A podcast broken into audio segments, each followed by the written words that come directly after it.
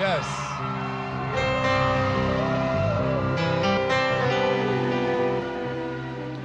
Amen. I think it's sounding better. But take off the echo. This is a big place, so take off every kind of echo and give it more bass. All right. And give the front.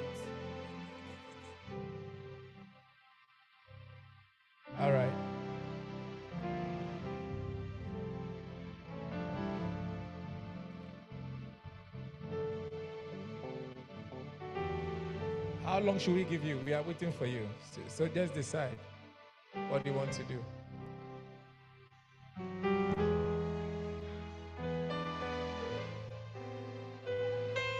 I can't be using my voice for testing. No.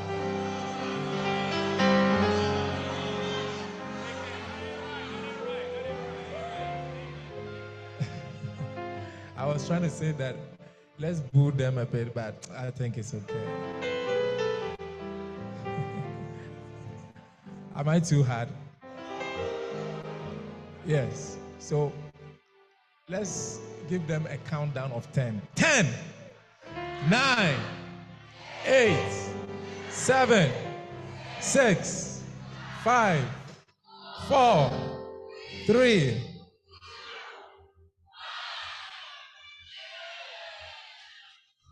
All right. Is it better? All right. Okay. I just need you to set it once and sit down. No whatever, no sewing, uh, nothing. So let's sit down because anyone that is standing, I can see you. Tonight is a very special night. I can't hear your noise. I can't hear your shout.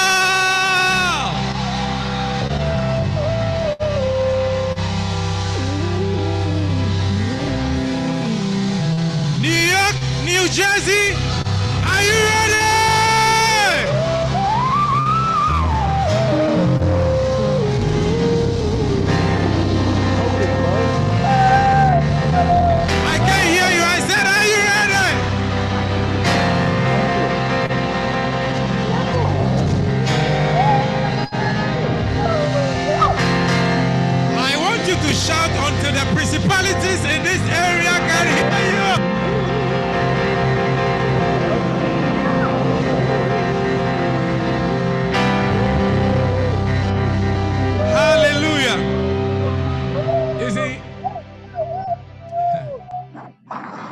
The people of Israel to move around Jericho seven times. And on the seventh time, they should give the Lord a shout. So, if your shout is louder than your neighbor, I said, if your shout is louder than your neighbor,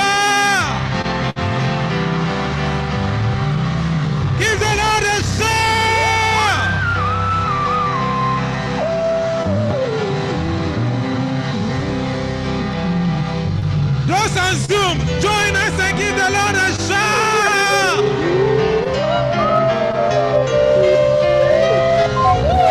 Hallelujah. There's excitement here.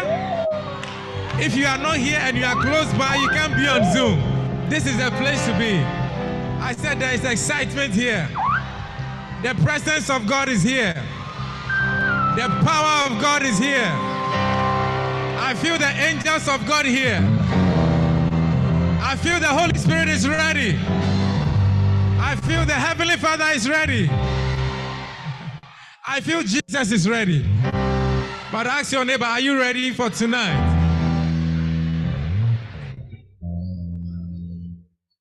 Hallelujah.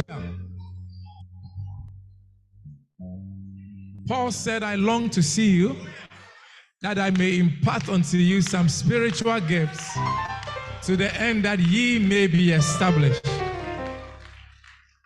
Listen to me carefully. Hagam is it's meant for an impartation. Bible says that he gave gifts to men. You see, in my life, I've been blessed to be in the church where prophet used to organize Hagam conventions And he himself will have conventions. Sometimes he will organize a convention for another minister to come and preach. And I see how every convention establishes people and establishes the church. And tonight is our turn in New York and in New Jersey. I believe our churches in this area will be established.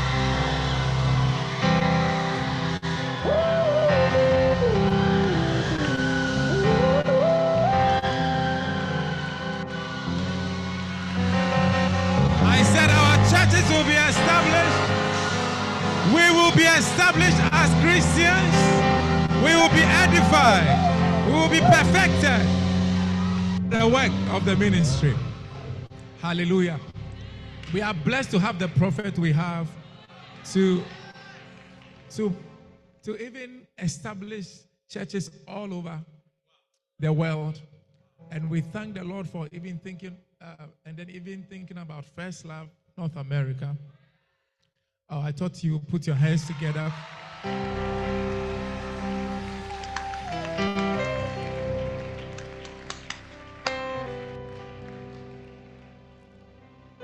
You know, Bishop Frank has been around and we've been chatting and one of the main things we that I feel the Holy Spirit has been stressing on in our combos is the fact that we belong to a good family. We belong to the best family. Bible says that he puts the solitary into what? Families. What a great blessing to be in a family like this. To organize such a wonderful program for all of us. And tonight is a very special night. The first night was something else. Yesterday, the second night was something else. But I don't know what is about to happen tonight.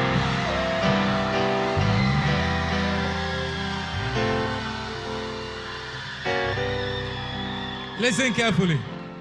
Third days are very dangerous days. John chapter 7 37 says that in the last day, that great day of the feast, Jesus stood and Christ saying, If any man thirst, let him come unto me and drink. Ah, in the last day, that great day of the feast, in the last day, this is the last day of Hagam. Look, I feel we are privileged and blessed to be here. This is our first in person Hagam, and we are privileged to host the third day in New Jersey.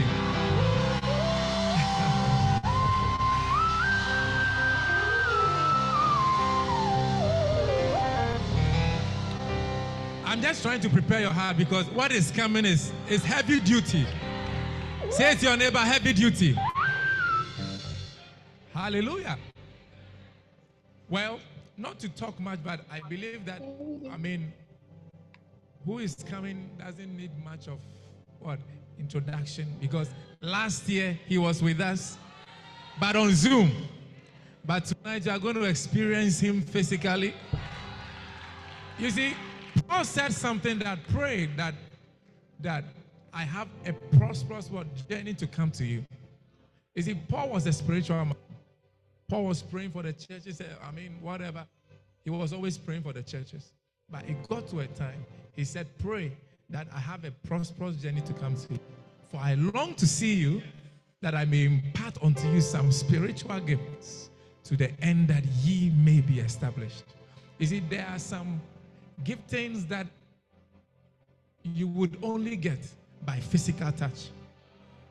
By physical what? Touch. And tonight, I believe you are going to, I mean, I believe God is going to endow us through the man of God. God is going to gift you. God is going to gift everybody here with something. In the last day, that great day of the feast, Jesus cried out. I believe that Jesus is crying out to everybody here. So say to your neighbor, get ready. You are about to be imparted. Hallelujah. Well, the gift of God that God has given us for tonight is no other person by our, I mean, but our missionary from Mozambique, Listen carefully. Bible says that you know them by their what? By their fruit. When you go to Mozambique, you will see cathedrals, you will see members, you see churches, you will see transformed lives. Hallelujah. I said, What well, transformed lives that God has used him to be a blessing to. And tonight, this is the vessel that is here to be a blessing to us. You see, one day, um, when I was in school, I decided to serve God. I went for a camp and I decided to serve God. And I went to him because he was my pastor and, he, and he's still my pastor. And I told him he should help me to serve God. And since that time, he's been helping me. But I tell you, if you, you see, if you see me today, if you feel that I'm powerful, then wait till you hear him. Wait till you experience his ministration. You know, as, a, as my pastor, I saw how he loved God. And you see, based on who God really blesses you with, it will show how far you go.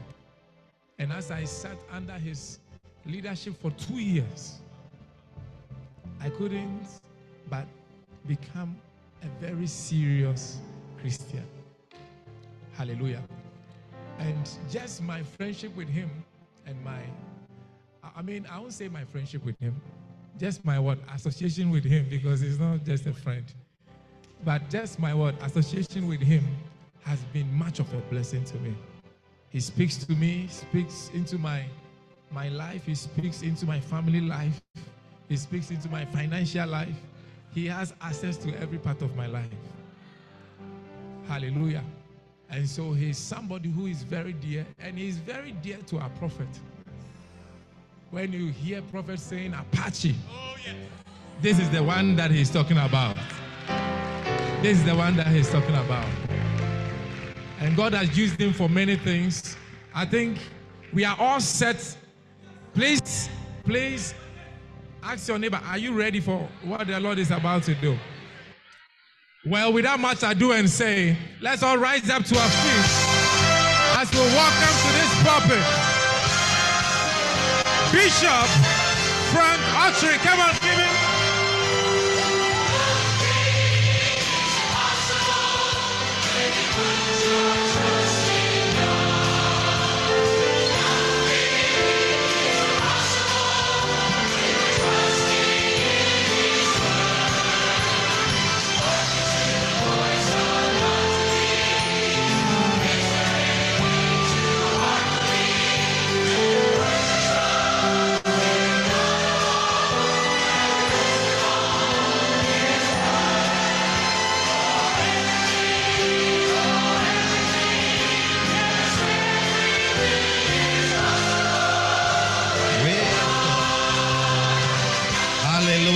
put your hands together.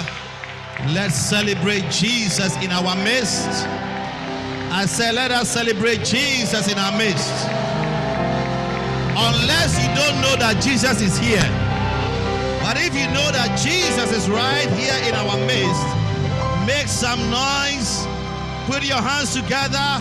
Let's celebrate our Savior, our soon coming King. Hallelujah, hallelujah, hallelujah. Amen. What a blessed opportunity we have today to the house of God. Hallelujah. Tonight, God is about to take you to the next level. You're about to experience a touch from heaven. You will never ever leave this place the same. God has an agenda for you tonight. God has brought you here to bless you, to increase you, to anoint you, to usher you into your place of enlargement. Come on, put your hands together if you are ready. Hallelujah.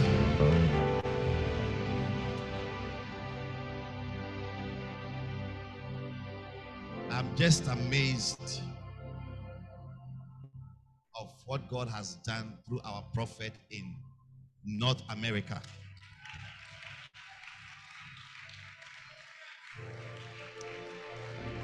Hallelujah. As, as I've come around, my love and admiration for our prophet has gone to another level. I'm telling you, to see all the wonderful children, First Love Church, Maryland, now we're here, we are. All of you wonderful people, people who love God. I mean, it's, it's I'm, I'm, I'm becoming emotional. I tell you, God bless our prophet. God keep him. God preserve him. Amen. It's just awesome. And then here we are, we are in our own cathedral in New Jersey. This is one of the many cathedrals. It's one of the many cathedrals all over the world. Through the leadership and the shepherding anointing of our prophet, the evangelist, Bishop Jackie Waldman. Come on, put your hands together. Let's celebrate God for this wonderful gift that God has given to us. What a great shepherd! What a great prophet! Hallelujah! What a great leader! What a great apostle!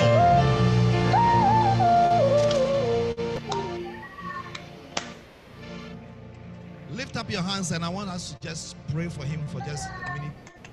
Let's thank God for the life of our dear prophet.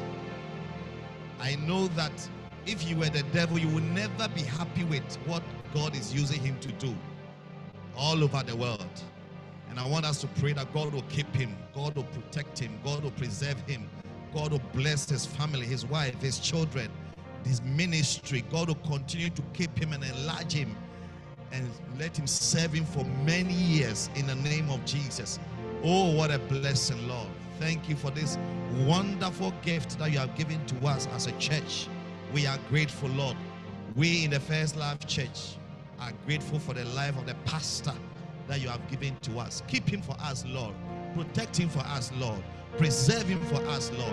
Contend those that contend against him and fight those that fight against him. Increase him in your favor and your grace.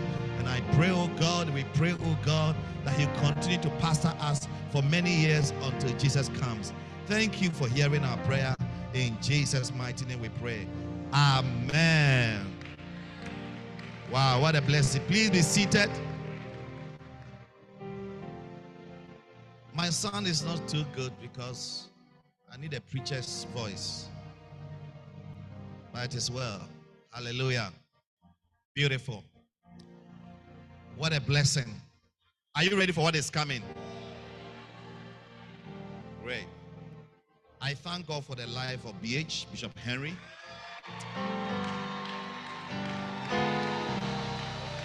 Hallelujah. Whom I have known for almost 20 years now. Hallelujah. When the Lord brought us together in the same university. And I can tell you that our prophet has given you one of his choicest pastors to lead you in North America. Hallelujah. When Bishop Henry was on campus, they used to call him the anointing. Hallelujah. On campus. Our campus was a big campus, about 18,000 students in one place. And when he's walking, he said that, that, that is anointing going. He has been anointed since he was a student. And I'm sure you have had experiences and glimpses in this place. And I'm very much certain that God is going to use you, use him to continue to be a blessing to you. Hallelujah. God bless you, Bishop Henry, for allowing God to use you and for your faithfulness to the prophet and to Jesus Christ. I want to also salute his wonderful wife, whom I've also known for years, Lady Pastor Dorcas. Hallelujah. And I want us to also make some noise and celebrate the life of Apostle Joel, the wonderful father that has been with us all these years.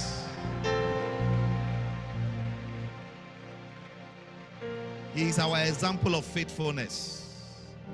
We look up to him and we learn how to be stable and serve God and be faithful to eternity. And I salute him wherever he is. And we thank God for his life. Hallelujah. Lift up your hands and pray to God for a few seconds and ask God to touch you tonight. King of glory.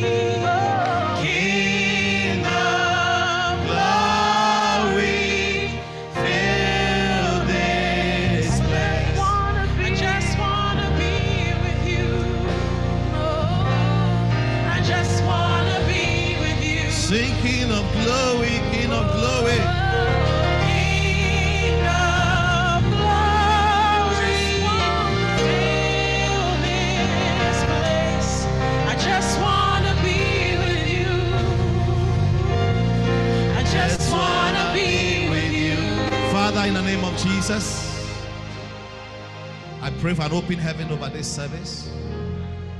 And I ask that your glory will fill this house through the preaching and the teaching of your word. Let angels ascend and descend into our midst today. Let us lay aside all filthiness of the flesh and of the spirit that through the blood of Jesus we may perfect holiness in the fear of the Lord. May we be blessed with the engrafted word which is able to save our souls and to give us an inheritance among the saints. Tonight we release an uncommon anointing, an uncommon grace and favor that none of us here will go back home the same. For we have come to Mount Zion, the city of the living God, with innumerable company of angels. We have come to Jesus, the mediator of the New Testament, and to the blood of sprinkling. That blood that speaks better things more than the blood of Abel. Jesus, let your blood speak for every single person that is here tonight. Redeem us by the blood. Save us by the blood. Cleanse us by the blood. Wash us by the blood. And fill us with the Holy Spirit. Have mercy upon me, Lord, and use me. Let every gift in me be made alive. Stir up the gift of prophecy, the gift of discerning of spirits, the gift of word of knowledge and word of wisdom, the gift of miracles, the gift of healing. Stir it up. The gift of faith, let it be alive. That your church will profit from these wonderful gifts. In Jesus' name we pray. Amen. Please be seated. Tonight, I want to talk to you about the privilege of shepherding. Tell somebody the privilege of shepherding. Hallelujah. Because I want to stir you up to become a great shepherd. Because shepherding is a privilege. Say it's a privilege to shepherd. Hallelujah. Now, becoming a shepherd is a natural stage of development of your Christian life and your walk with God.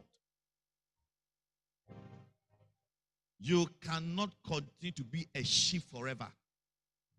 There comes a time where you got to become a shepherd. There comes a time that as a little boy, after your mother been feeding you with Cerelac, with Nido, with Nando, with KFC, with conflicts, there comes a time that you have to get up and also start feeding somebody with the things that have fed you to become where you are and what you are. Hallelujah.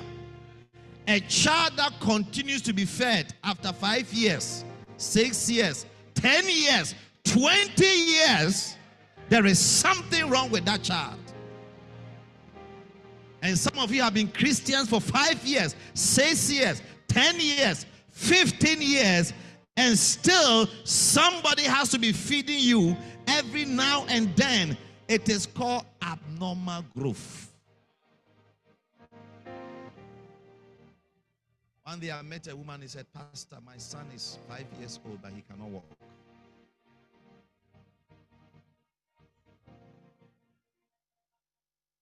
There comes a time where God expects you to become a shepherd. Jesus led the disciples for three years. And when it was time for him to go, he had taught them do the work of shepherding. But unfortunately, Peter, their leader, he said to the group, I go a fishing. All the three years of Jesus' investment was in vain. Jesus, instead of getting angry with him, he was patient to go and meet him at his business office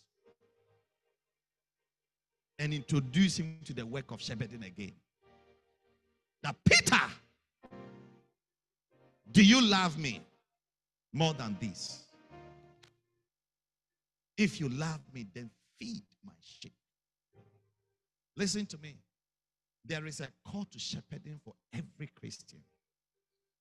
And if you are here tonight, God has sent me to tell you that it is time for you to rise up and become a mighty shepherd in his kingdom. Because the work of shepherding is a privilege. And it is only for few people who have been invited. You see, the call of God is an invitation. To be called means to be invited. Jesus said that no man can come to me except my Father who sends him, draws him.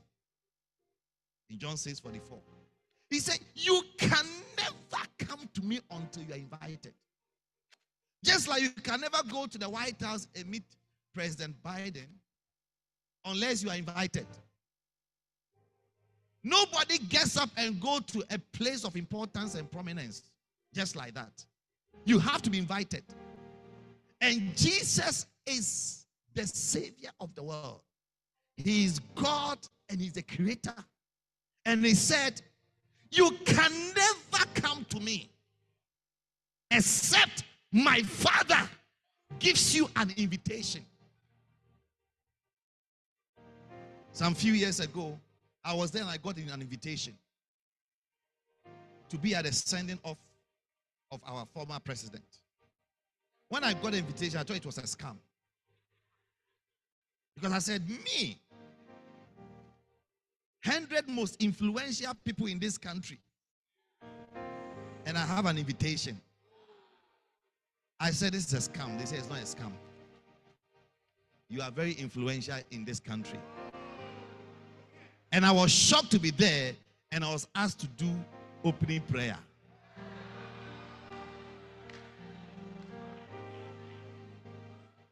That is what it means to be called. It means to be invited. And if you are sitting here tonight, I want you to know that you are so special to God. God sees you as one of the most influential people in His kingdom, that He has invited you to be here. Hello, please give me some little volume. I think I'm screaming. Did you hear what I said? I'm saying that if you are sitting here tonight, if you are part of this family, if you are part of this church, you have received the privilege to be invited by the Most High God. And that privilege should never be taken for granted. That's why Jesus said, Many are called, but few are chosen. You are one of the few chosen people that Jesus has called to the place of shepherding. Sit down.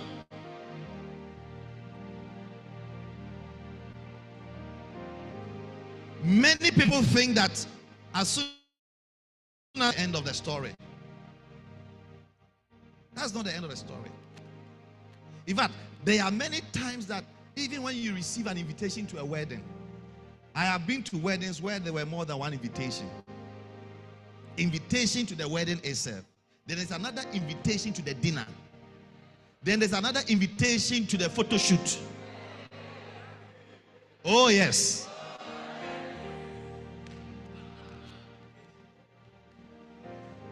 Many people receive just one invitation to come for the wedding.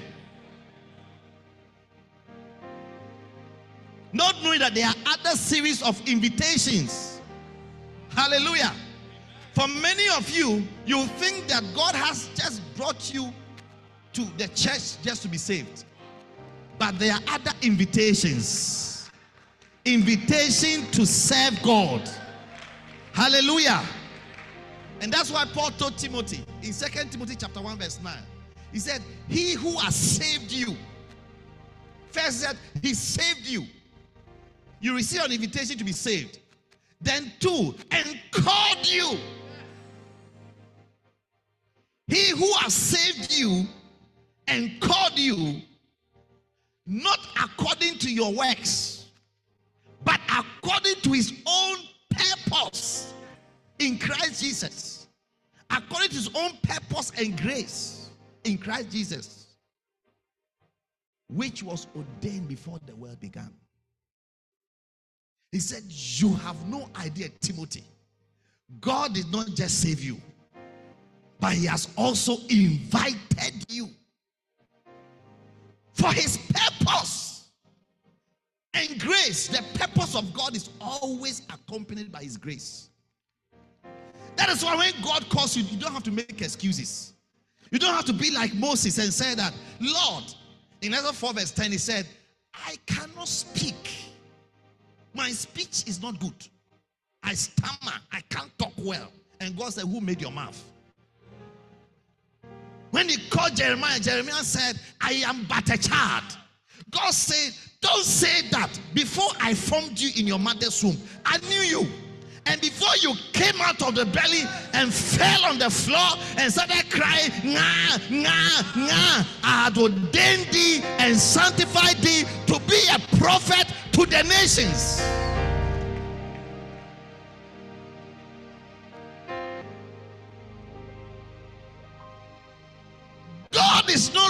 At what you call handicap. He's not even looking at your past. He's not looking at your weaknesses. Because once He calls you, He gives you the grace to accomplish every purpose that He has set under your life and over your life in the name of Jesus. Sit down. He who saved us and called us. He said, You didn't do anything to merit this calling, but it is just about His purpose. And God has only one purpose. In First Timothy chapter 1, verse 15, Paul said, For this is worthy of acceptation. This is a true saying and is worthy of all acceptation. That Christ Jesus came into the world to save sinners, of whom I am chief. The purpose of God for your life and for your salvation is to save sinners, of whom you are chief. Oh, yes. Don't pretend as if you are, you are, you, you, you don't know what I'm talking about. Don't let us go there. We shouldn't bring the archives. You'll be uncomfortable here right now. Tell somebody, don't let Bishop go there.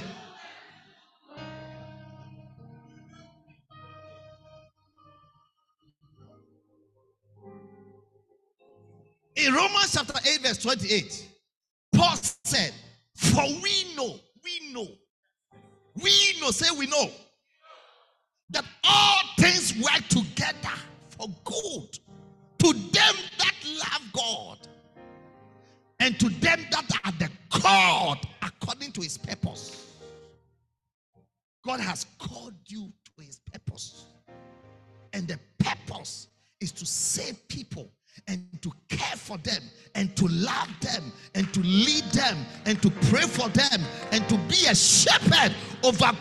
people.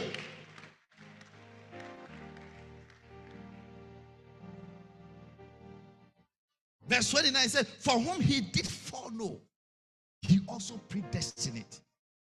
God knew you when you were drinking beer and whiskey and you were f- having sex on the streets and in buses and at nightclubs. He knew that one of these days you will say no to sin and run to his house and take up the responsibility of shepherding. That is why the Bible says that whilst we were yet sinners, whilst we were sinning, fornicating, drinking, masturbating, watching pornography, hey, smoking, doing drugs, right, Jesus? Not when you were good, not when you were a nice brother, not when you were prayerful. Whilst you were yet sinners, whilst you were in the very act of doing all those bad things, Jesus showed up. Tell your neighbor, don't pretend as if you don't know what Bishop is talking about.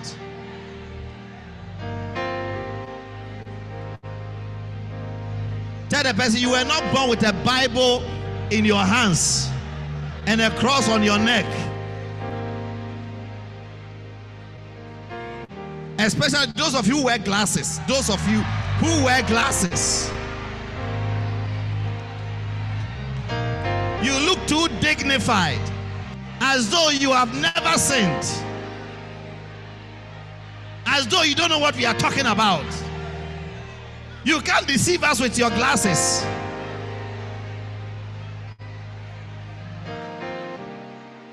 And those of you are so quiet and you don't talk a lot. Some of the quiet people are the baddest people you can ever think of.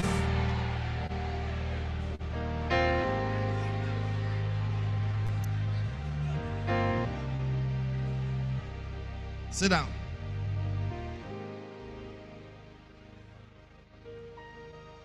For whom he did foreknow. I am glad that God knew me long time ago. Before I was even born. He also predestined. That word predestined to pray hmm. arrange in advance. God has arranged your life in advance.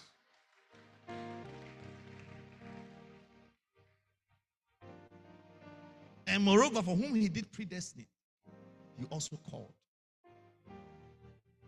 That's where you are. That's where we come in.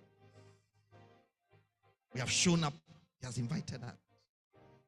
And moreover, whom he did call, he also justified. God has justified you with his blood, the blood of Jesus. Satan would have said, I mean, how can this person be sitting in front? How can this person be a pastor? How can he be a shepherd? And God said, I have justified him through his, my blood. My blood. I am amazed that God has justified somebody like you and me. Strictly speaking, no man would have chosen us. That's why many of you, when you are asked to be a Bacenta leader, it's like me. Sometimes your disobedience is not because you can't do it, but it's, it's because you look at yourself and said, This pastor, he doesn't know who he's talking to.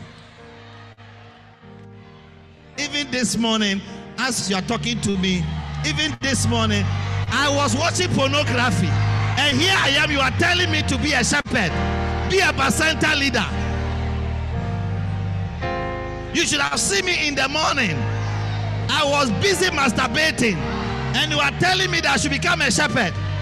But I have good news for you. Through the blood of Jesus, you are justified. You have already made certain mistakes. Don't let your mistake disqualify you. Don't let the mistake of yesterday or even this morning disqualify you from God's calling for your life. For whom He called, He also justified.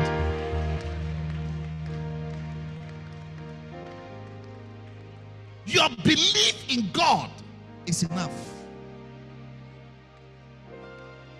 We strive for perfection, but nobody has attained perfection.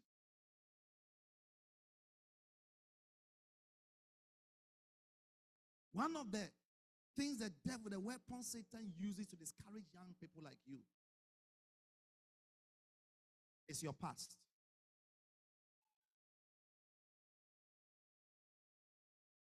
Anybody who wants to attain to the highest level of God's calling and grace for must leave the past behind. I don't think there's anybody here whose past is as worse as Apostle Paul. But in Philippians chapter 3, verse 13, he said, One thing I do, forgetting about those things that are behind. In First Timothy chapter 1, verse 12, it said, I thank God who counted me faithful and put me into the ministry. Who before I was a blasphemer, I was a wicked guy, I was a murderer, I was injurious to the body of Christ, but I've obtained mercy. You have obtained mercy. I say, You have obtained mercy. That is why you should never let your past discourage you. You should never let the devil write you off because of the mistakes of your past, because you were involved in drugs, in abortion, in prostitution, in masturbation, and all kinds of bad things. Sit down.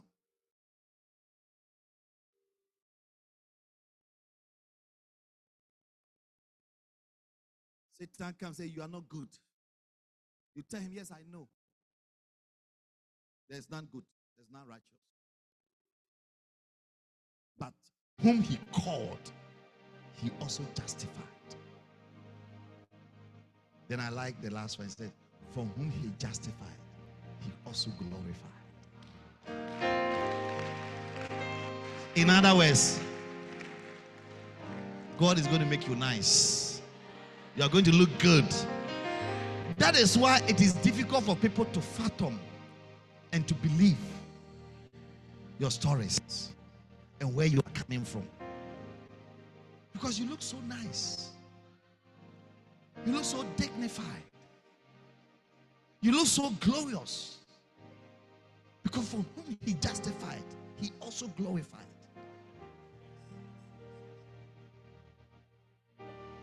God has glorified you. And it's not yet done.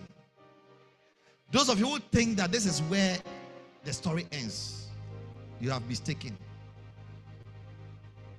Your life is about to be more glorious than you can imagine. Are you here? You have gone home.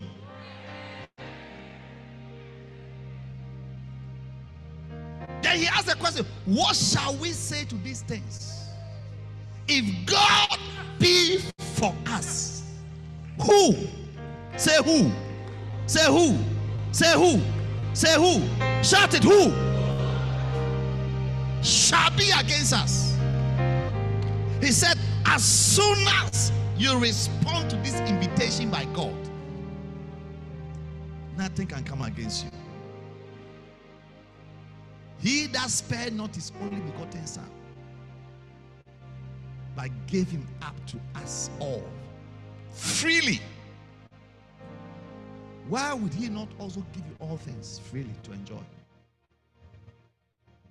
He said, as soon as you take this responsibility of responding to God's call, you start receiving free things. Receive free things. Tonight, you're about to receive something free of charge.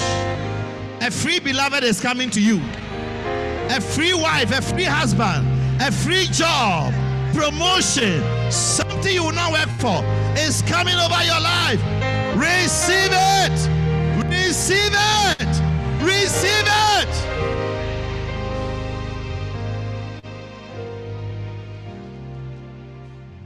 Sit down.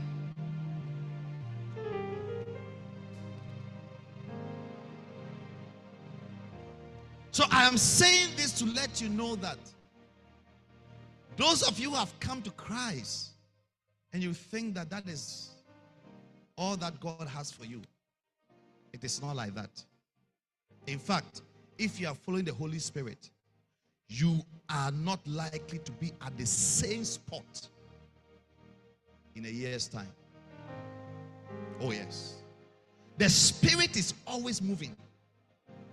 And as you follow Him, the main characteristics, the main characteristics of your life will be movement. And tonight, God has sent me to come and tell you that it's time to take the work of shepherding very, very serious.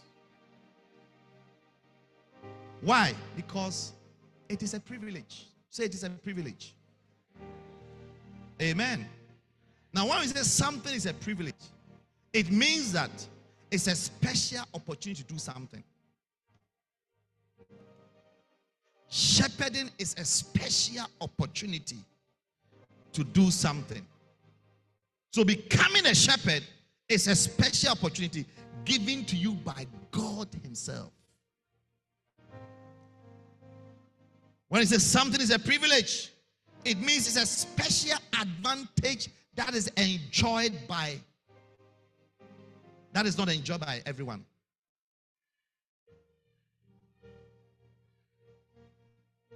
It's not enjoyed by everyone.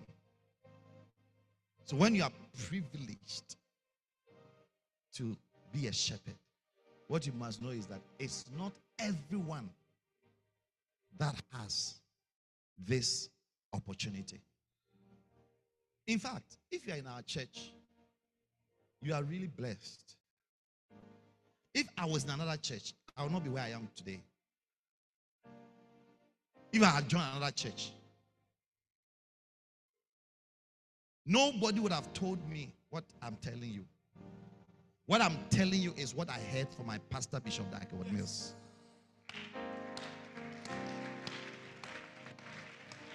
I was 20 years old when I encountered him.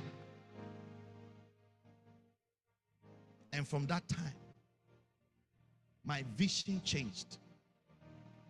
I wouldn't tell you what my vision was. But my vision changed. I became interested in shepherding. And I realized that shepherding is a privilege. And only few people are opportuned to do the work of shepherding. And I want to help you to see it as a privilege and not as a job. Hallelujah. Tell somebody shepherding is not a job, it is a privilege. Yes. The ministry of our Lord Jesus Christ is not a burden, but a privilege. So, for those of you who are in church And anytime you hear us talking about become a shepherd, become a Bacenta leader, you think we are disturbing you. You don't know what you are missing. You don't know that we are encouraging you to be part of the few privileged shepherds that God has called and anointed to use them in his house. You have no idea. Hallelujah. When God calls you to be a shepherd, He is giving you a special advantage that is not experienced by many people. Did you not hear Jesus tell the disciples, The harvest is plenteous, the laborers or the shepherds are few? You see, any profession that has few people doing it has a lot of privileges, has a lot of advantages. Some of you, you chose to do the easy courses.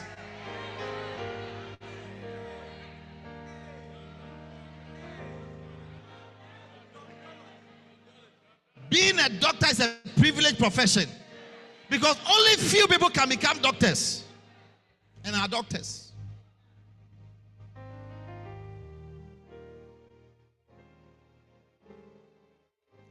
And when Jesus, our Savior, came to the earth, he had many opportunities to become any other type of a profession. When God became a man and he had to take up a profession, he took the profession of being a shepherd.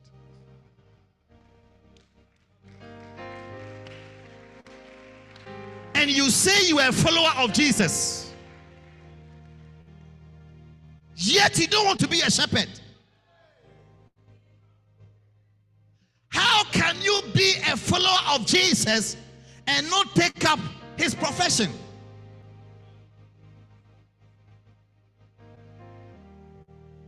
Bible says, "Be therefore become imitators, the imitators of God." When God became a man, he said, "I want to be a shepherd." Tell somebody, shepherding is a privileged job. And it's not a burden. Hallelujah. So it is important that you don't see God's call on your life as a border. And if you're in this church and you are ever told to start a Bacenta, you are ever told to become a leader, bring people to church, gather people from different places and bring them to church. Never think that it is a border. Because many people feel that in this church, when you come, we bother you, we worry you. I want to go to a church where I will just go and sit and hear a good sermon, and after that, I go home. But that is not Christianity.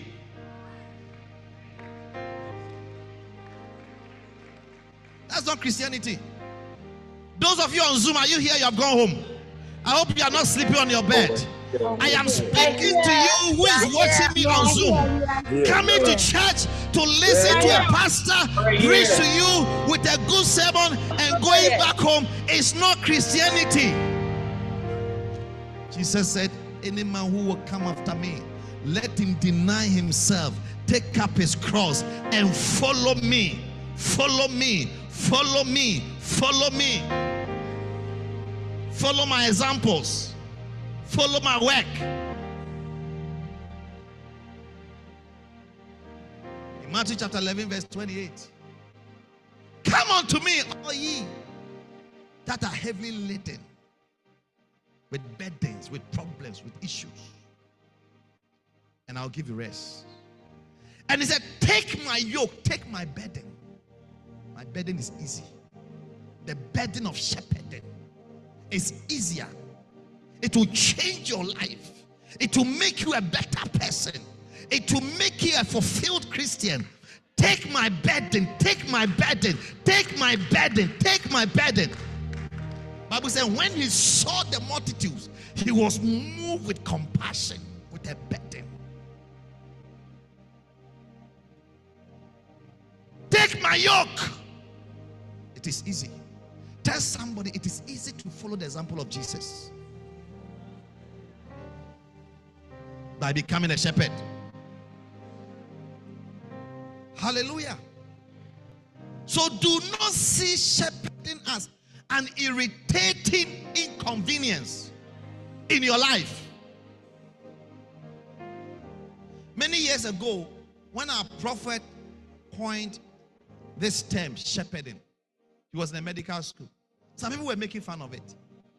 When they meet any of the church members, they say, Are you a shepherd? Are you also a shepherd? Are you also a shepherd? It's like they were making fun of it. Are you sheep or shepherd? Are you sheep or shepherd? Ask your neighbor, are you sheep or shepherd?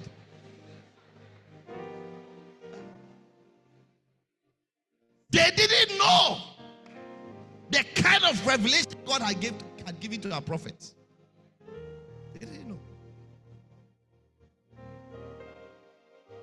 Tell somebody the days of feeling irritated and inconvenience in the church because you are told to be a shepherd. It's over. Say, it is over.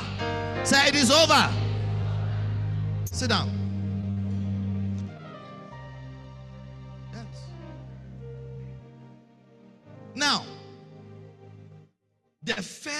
Privilege, all right, of shepherding is the privilege of being a shepherd like Jesus.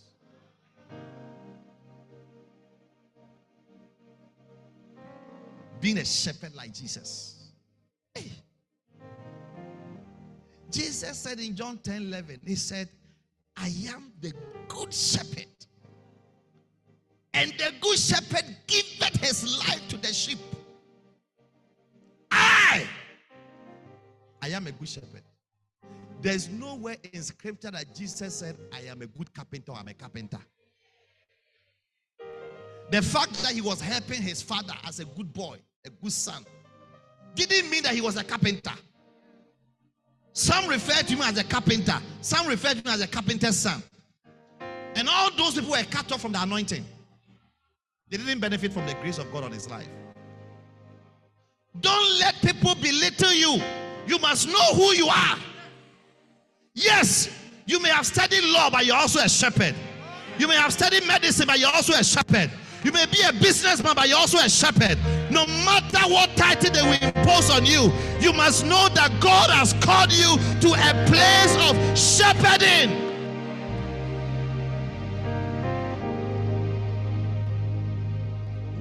Call me the carpenter's son. Call me the carpenter. But I know I am a good shepherd. I know that God has called me to care for his people, to feed his people, to pray for his people, to visit his people, to nurture and to help them. I know.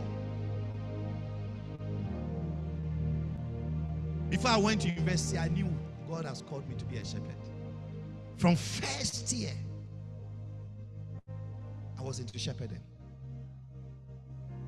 Oh, yes. We have people say, oh, we came to school to study. But who told that we came to school to fool? Yes, we came to school to study. But the fact that we came here to study doesn't mean we have forgotten who we are in the Lord.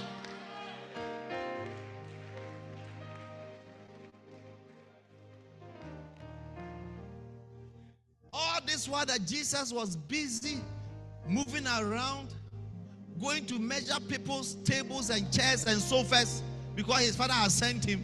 He knew who he was. Even at 12, at age 12, for three days he was in the temple. When his mother found, said, Son, why have you done this to us? He said, Waste not know. Do you not know that I must go about my father's business? Don't you know that I am supposed to be shepherding? Don't you know I'm supposed to care for people? Don't you know I'm supposed to deliver people from the mouth of the lion? Don't you know that I'm supposed to go around preaching, teaching, and healing? And I'm giving myself to be trained and to be prepared so that I can become a good shepherd. Don't you know? Your man, don't you know? Tell the person when you don't see me on campus, I must be busy doing shepherding. Come on, put your hands together for the Lord. Sit down. Yes. Now, those of you who don't know what the work of shepherding is, it's a simple thing. All right? Isaiah chapter 40.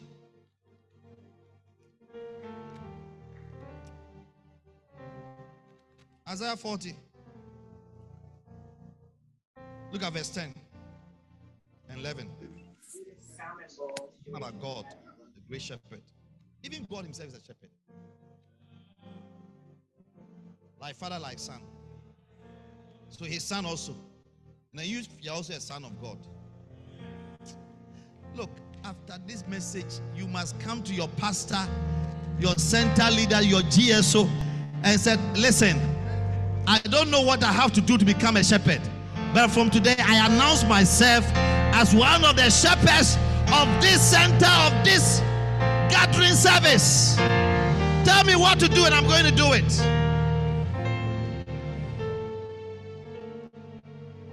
Isaiah 40, verse, maybe from verse 9.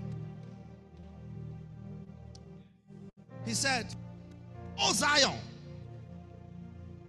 that bringeth good tidings. Get thee up unto the high mountain, O Jerusalem, that bringeth good tidings. Lift up the voice with strength. Lift up. Be not afraid. Say unto the city of Judah, Behold your God. Say your God. Behold, the Lord will come with strong hand. Tonight, God is going to anoint your hand. Your hand is going to be a strong hand because you are going to use your hand to shepherd people into God's plan for their lives. And his arm shall rule for him. Behold, his reward is with him, and his work before him. He shall feed the flock. A shepherd is a feeder of flock. He has people, he feeds them, he teaches them the word of God.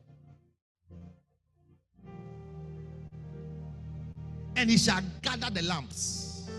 Say, gather. A shepherd gathers people.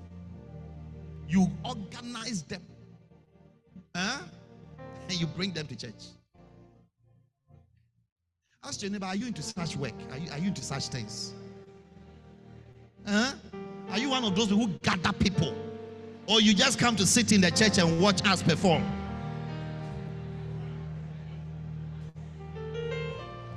Describe me your work. He gathered the lambs with his arm and carried them in his bosom. He gathers and carried them into Uber.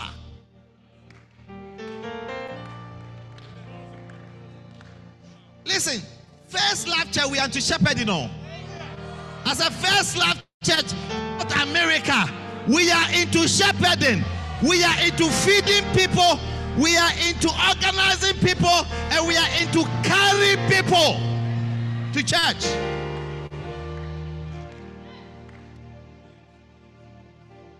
He carried them into his bosom. Those of you without cars, receive cars. I sense, I sense the grace of God to release cars over your life in the name of Jesus. I predict and prophesy over your life that God is touching somebody. God is touching your father. God is touching your mother. God is touching your friend. God is touching somebody you don't know to make a way for you to have a car because of the work of shepherding. You'll be carrying people into your bosom, into your car, and you'll be driving them all the way into the house of God. Shout, I receive it.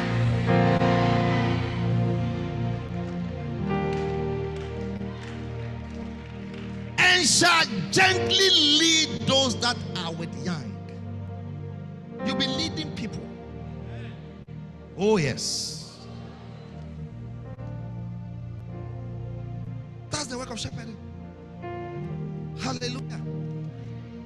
Now, let me give you a clear picture. Say a clear picture of our Lord's shepherding. So you understand what I meant by the privilege of being a shepherd like Jesus. Sit down.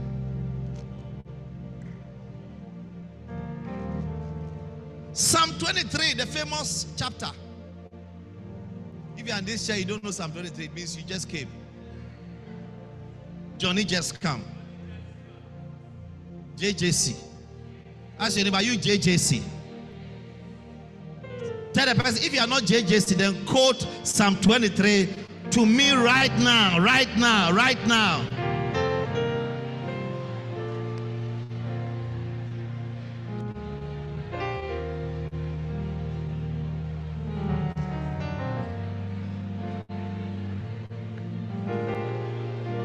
Hey.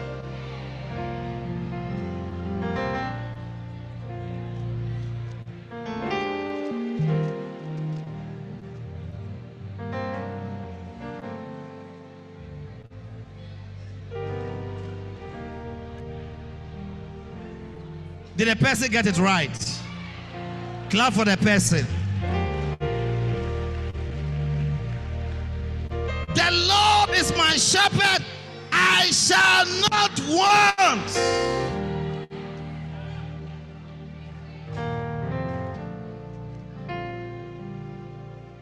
It simply means I shall not be in difficulty. I shall not be poor.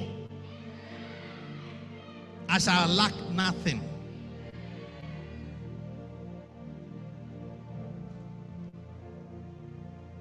The shepherd's work is to make sure you prosper. That's the first assignment of shepherding. Some of us have prospered because God gave us a prophet as our shepherd. There are people who will be poor without you. No matter the opportunities they have. You see, thank God for education. But it is not the main thing that make a big difference. You can be educated and have many certificates. I know professors who don't even have bicycles. Telling you. The absence of a shepherd means you can be poor, means you can be in difficulty, means you can lack many things. The Lord is my shepherd, I shall not want. It means I will prosper. So you are in a privileged position to make people prosperous by being a shepherd.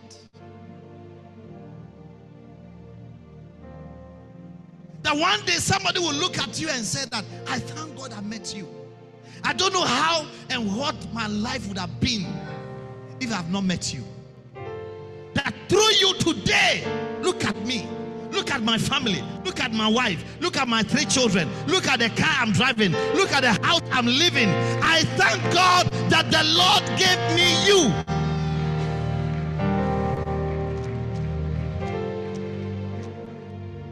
One day somebody will come and say, I owe my life to you.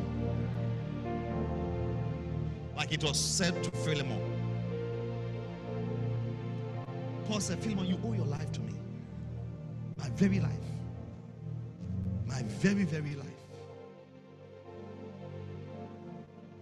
That is why people don't understand when we express our love and admiration to our pastor, the prophet. Because we know how our life could have become. We know where we are coming from. And we know how God has changed our lives and prospered us spiritually and even physically through his shepherding. Somebody is waiting for you to prosper in this life. Without you, no. No. That is why when Jesus saw the multitudes in Matthew 9 36, he was sad. He was moved with compassion. He saw the multitudes. They were scattered.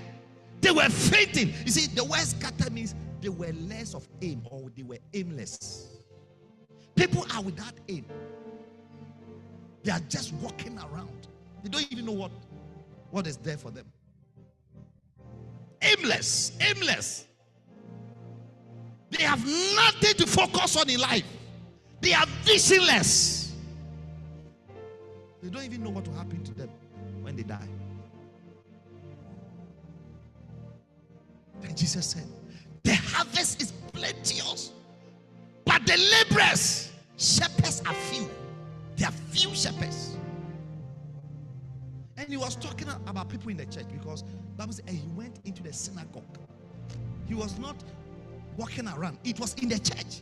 He had come to church, and many people have filled the place. But as he stood there in the realms of the spirit, he realized that the people who were sitting in church were shepherdless. There were no shepherds in their lives. You cannot be part of First Love Church and become a spectator instead of becoming a participator, instead of becoming a shepherd and a good one, of course, and gather people and carry them in your bosom and lead them into the house of God to be fed by the word of God.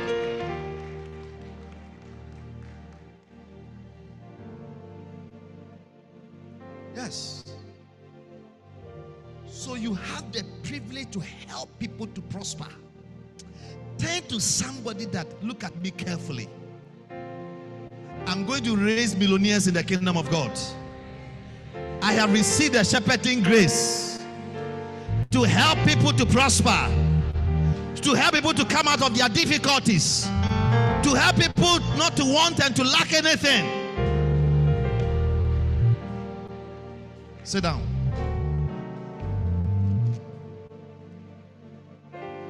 The Lord is my shepherd, I shall not want. He maketh me to lie down in green pastures. Verse number two. The, a shepherd is privileged to provide good food for the sheep. That's what it means to be privileged, to be like a shepherd like Jesus. You are privileged to provide good food. Good food. Uh, good food. If you are a sheep, you'll be so happy if your shepherd leads you to a greener pasture.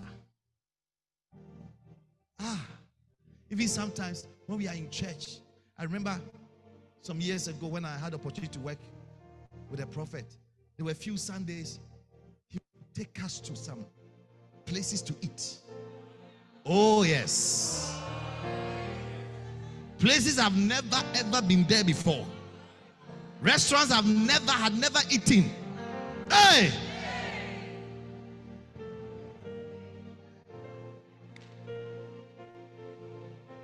Those of you who are pastors, sometimes take take a group and go and spread them.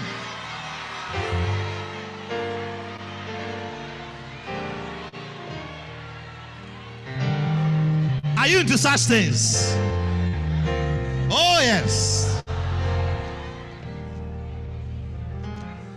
Did you did you not see Jesus Christ grilling special fishes with bread for the disciples?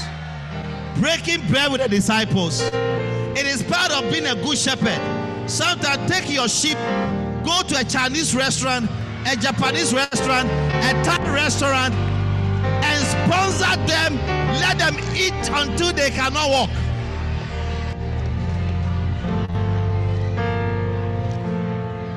Neighbor, I'll take you there. I'll take you there. I'll take you there.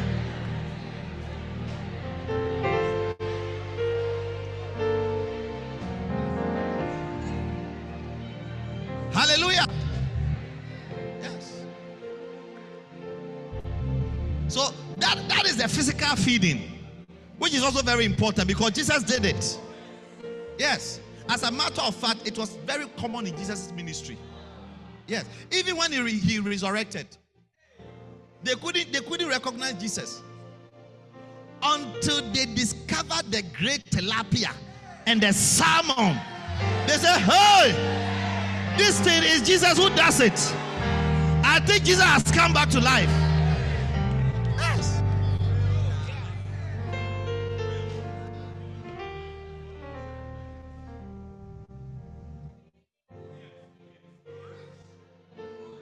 But I tell you, we have a great responsibility to feed people with the word of God.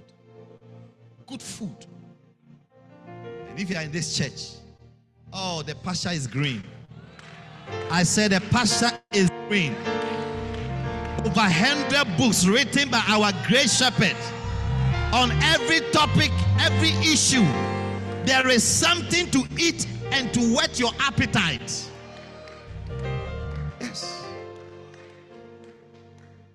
Messages everywhere. Scattered. You can't be hungry in this church. You cannot suffer from koshoko. Do you know koshoko?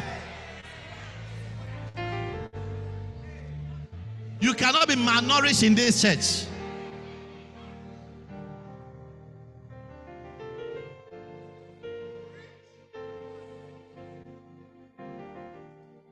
So it's, it's a privilege.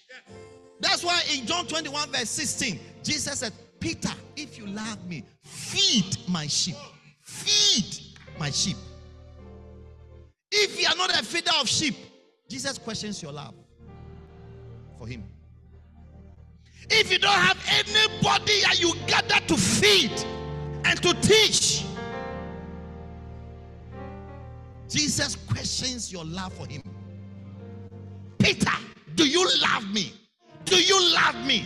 Do you love me? Yes. Lord, you know I love you. I said, if you love me, prove it by feeding the sheep. A shepherd is a feeder of sheep. God's people must be fed. A shepherd is like a keeper of a zoo. There are all kinds of animals. Some are antelopes, some are elephants, some are lions, some are tigers. They are all there.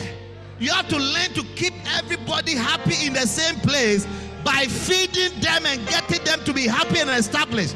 That is the work of shepherding.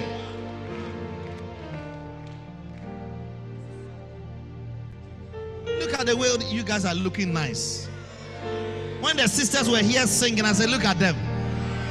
You look well fed. You have eaten very well. Wow.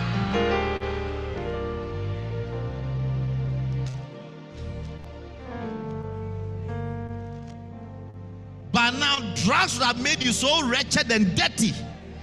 Alcohol would have made you wretched and dirty and looking sick and funny. But God brought a shepherd into your life. And he started feeding you. He started feeding you, feeding you, feeding you. What a blessing. Sit down.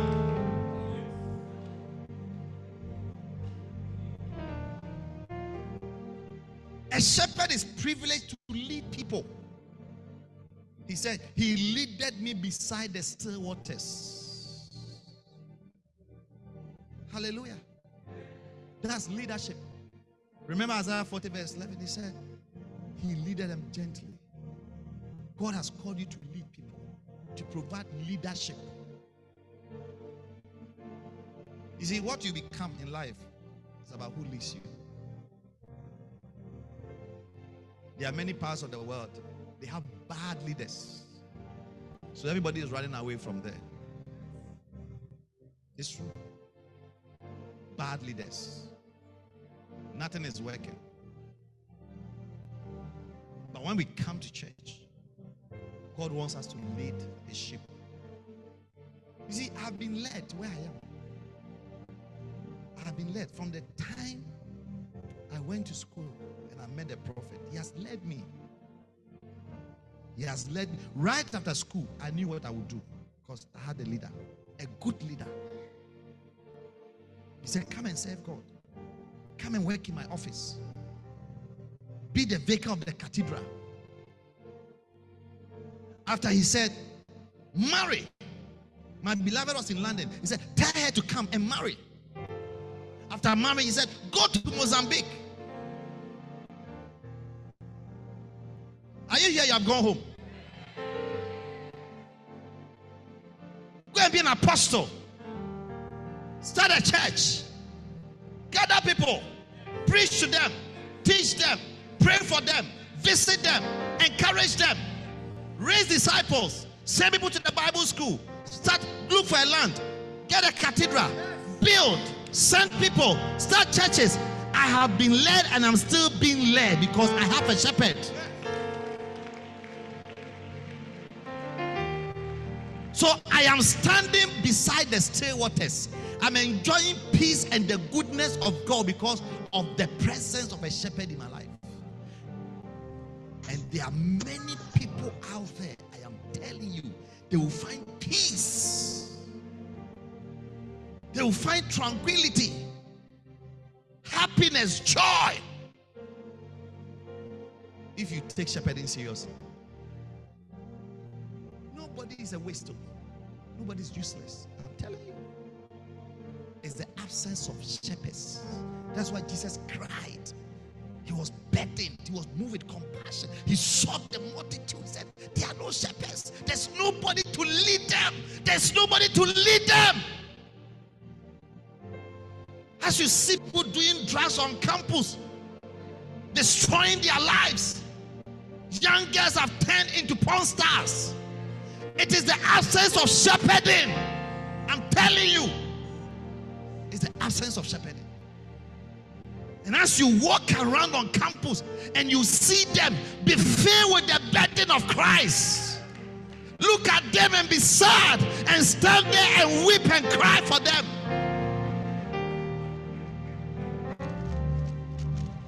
That's what it means. Nobody's leading them.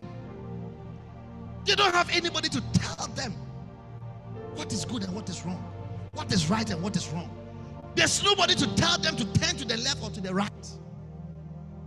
There's a way that seemeth right in the eyes of man, but the end thereof of that way is the way of death.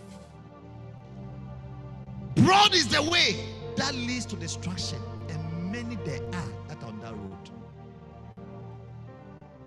Who was come and stand in the middle of the road and said, There is a way turn around. Jesus is the way, the truth, and the life. No man come to the Father except by him. Who is that person that will come and stand in the middle of the and say, You cannot continue? You cannot continue.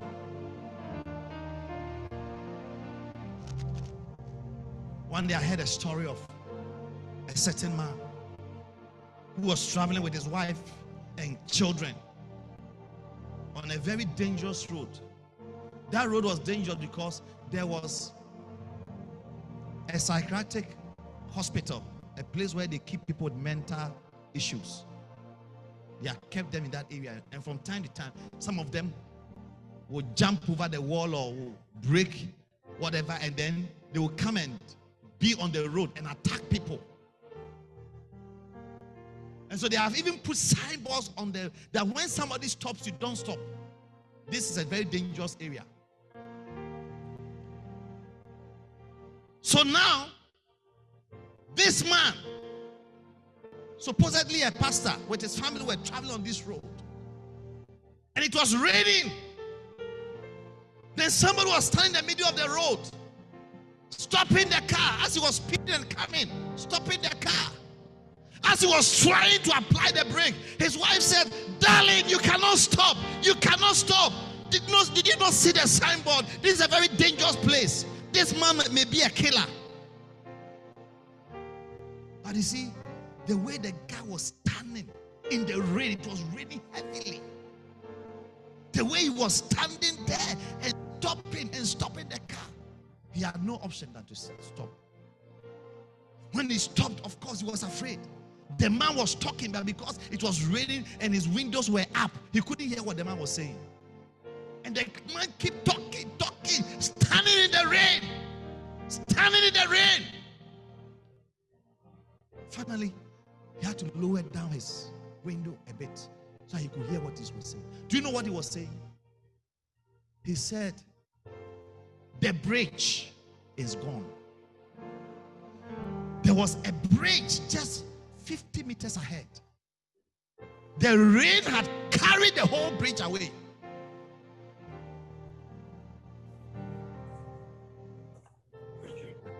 And this man was coming with speed with his whole family. And they were running into the bridge to lose their lives. I thank God for somebody who care for the lives of people. In the midst of the rain, in the midst of the difficulty, he raised his life and stood in the middle of the road, screaming, The bridge is gone! Stop! The bridge is gone! Who are those people who are going to stand in the campuses? Stand in the middle of the highways and the byways and be shouting, The bridge is called. You are just about to enter into hell. You are about to end your life into tragedy. Who are these people? Who are these people? As families are running, speeding into ditches, speeding into domination and condemnations, speeding their lives into hell. Who are these men? Who are these women? Who will stand in the rain and say, It doesn't matter. I got to do what I got to do. There's a life out there that can be saved, a life out there that can be led, a life out there that can escape eternal damnation. May you be one of those people who will stand in the streets, in the mall, everywhere, and say, The bridge is gone. Stop, stop, the bridge is gone. Sit down.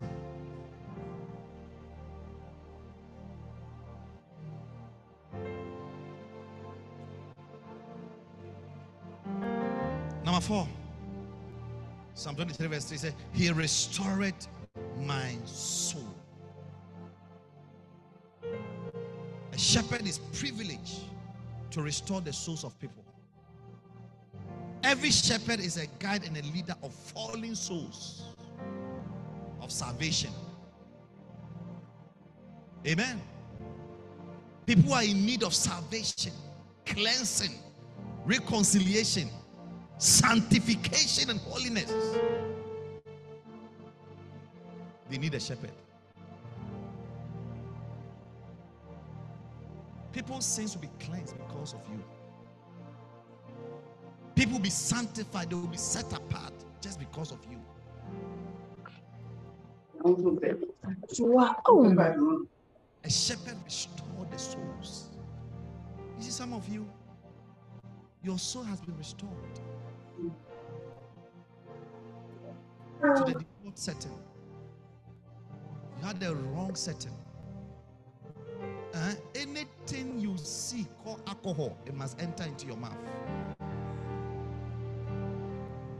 Every drug they present,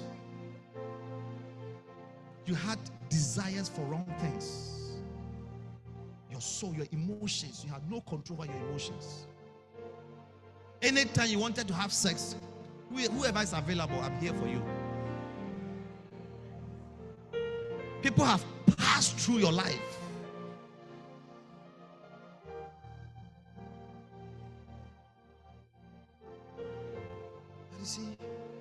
Through the work of shepherding, your soul is restored.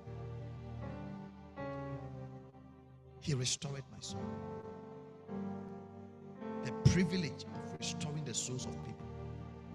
Even when people fall, like Galatians 6, verse 1 says, if a brother is suddenly overtaken by a fault, let we who are spiritual restore such an one in the spirit of meekness, lest ye also be tempted. Restoring reconciliation is the work of a shepherd. I'm telling you. It's the work of a shepherd. I just want you to see the privilege of becoming a shepherd like Jesus. That's why Jesus chose to be a shepherd. What a blessing to restore people's souls. Huh? One of the my greatest joy on the mission field is what I'm t- telling you about. You see people whose souls have been restored. I'm telling you. You see homosexuals, lesbians, their souls are restored. Oh, yes. You see drug dealers. One of my pastors, he was a drug dealer. Top drug dealer. Today is a pastor. His soul has been restored. What a privilege for God to use you to restore the souls of people. What a privilege. What a privilege. What a privilege. That people's souls are restored because of you. Unfortunately, some of you, people's souls are even being spoiled and destroyed more because of you. Stay there. become a father in sin.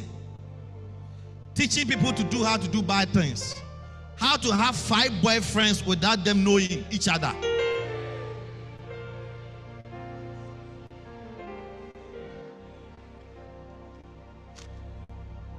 Teaching girls to love girls and boys to love boys. That shall not be your story. You will never do such jobs in the name of Jesus.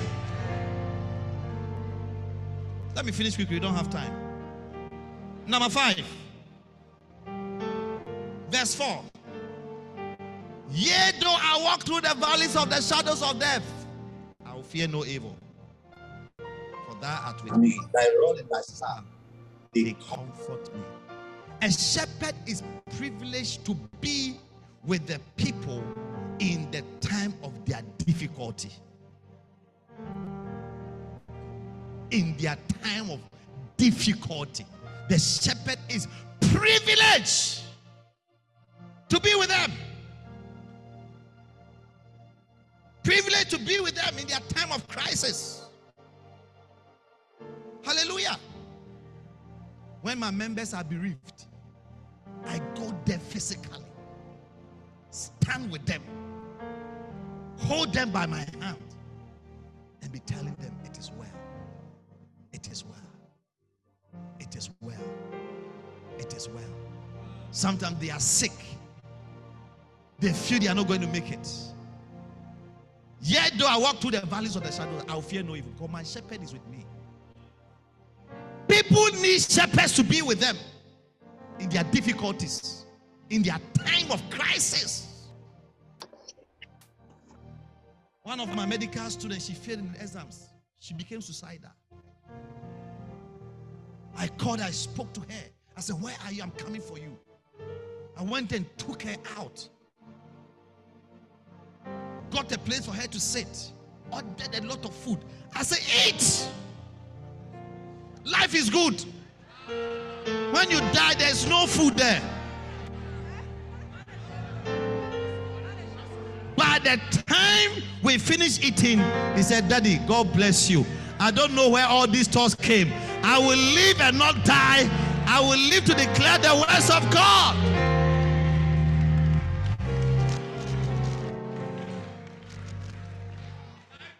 One day I met one of my beautiful sheep in the church.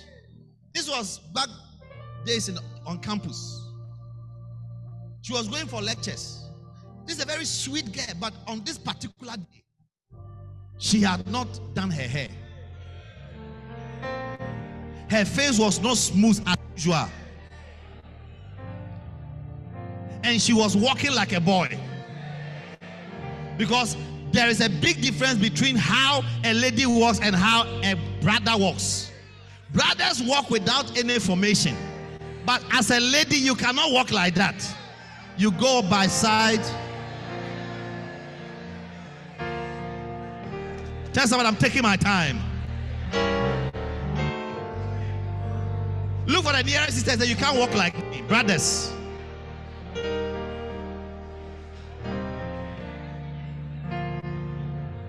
But when I saw this sister, her hair was undone, she was no makeup, her dressing was shabby, and she was walking like this. As if she's looking for something in the air. I said, Hey, what is wrong with you? She was suffering from santribo. Santribo is the Greek word for broken heart.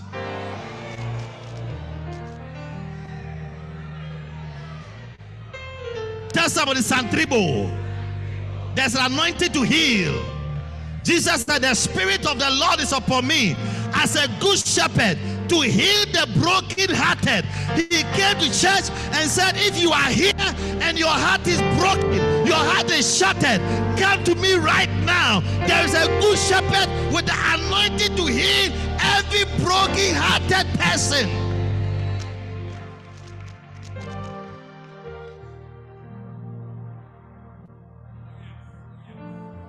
He said, My boyfriend has left me.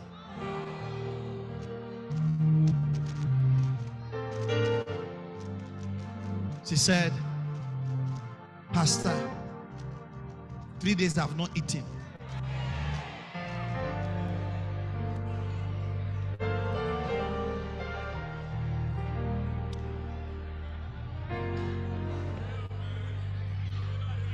That is when I realized that my shepherding anointing has come.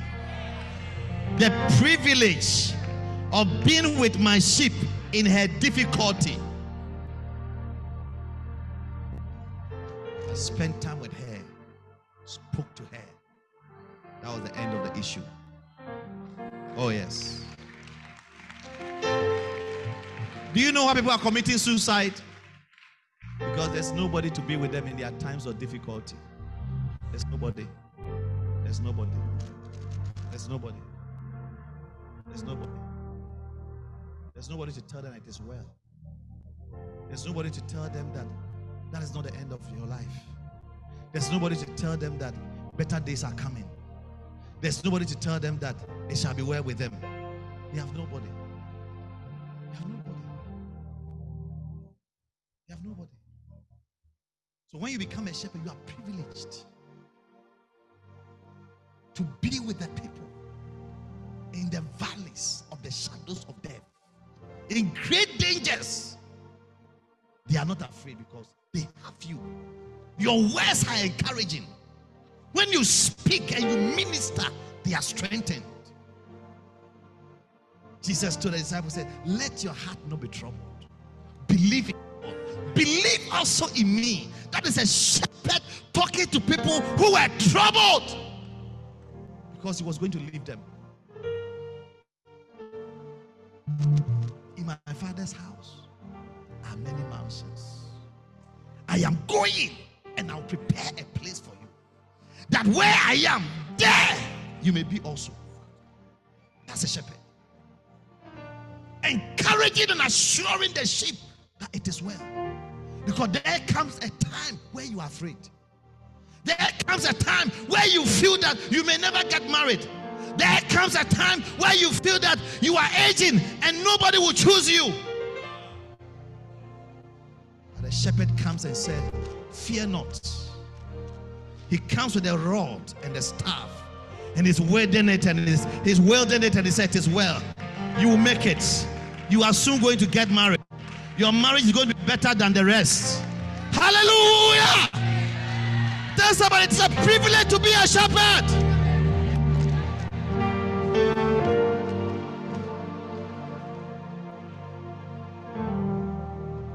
Recent, one of my young guys, I was driving through his area and I thought of him. So I called him and said, Where are you? He said, Bishop, I'm in the house. I drove to the place. When I got there, he had been crying, he had locked himself in a room for three days. Because he just found out that the so-called beloved he was in love with was in love with another brother. Say, oh. You think it is only sisters who have broken hearts? Ask your neighbor, have you experienced Santribo before? Tell the person it's not the end of your life. Better days are coming. The Bible says he taketh away the first that he may establish the second. Hallelujah! He said to me, Bishop, I can't do anything. I said, Have you eaten? He said, I've not eaten for three days again. Oh, yes. A real person.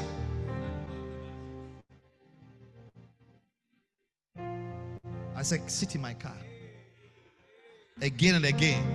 We went to some delicious restaurants, organized some sumptuous meal. We had a good time. By the time I was done with him, he was laughing and smiling. Today, he has found a better one. You shall find a better one. I say, You shall find a better one. In the name of Jesus.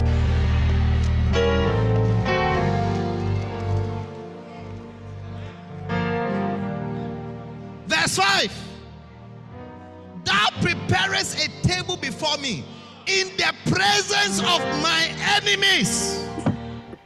A shepherd is privileged to help the sheep overcome their enemies.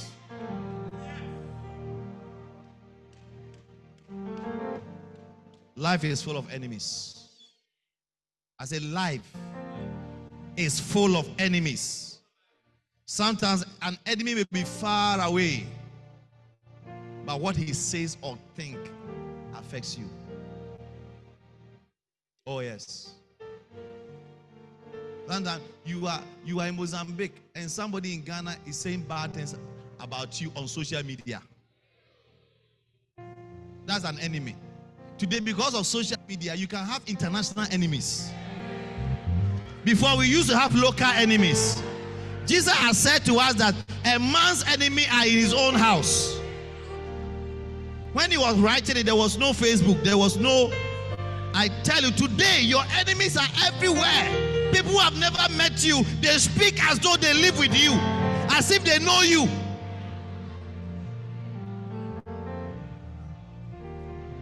But you see, a shepherd has the privilege of stabilizing, encouraging, and helping the sheep to overcome his enemies.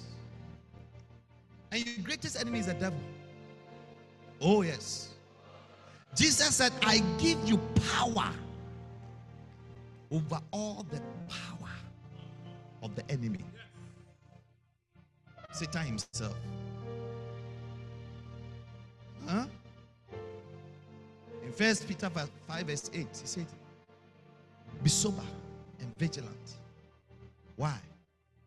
He said, You have an adversary. He's called the devil. He's, he walketh about. He's walking. Roaring as a lion. Seeking for whom he may devour. Seeking. Satan is always on the move. He's looking for whom he may devour. He's looking for a sheep, no shepherd. A person that has no covering. Unprotected sheep. So that he can devour. You see, you cannot be devoured because we are under the shepherding power of the great prophet God has given to us in the person of Bishop Dag Heward-Mills. Ah, my my favorite part of the first love center service, prophet, is the communion time. I mean, yes, the preaching, but I'm talking about when he starts praying. Oh man, I feel protected that my shepherd is releasing words, speaking, declaring, stabilizing. Oh.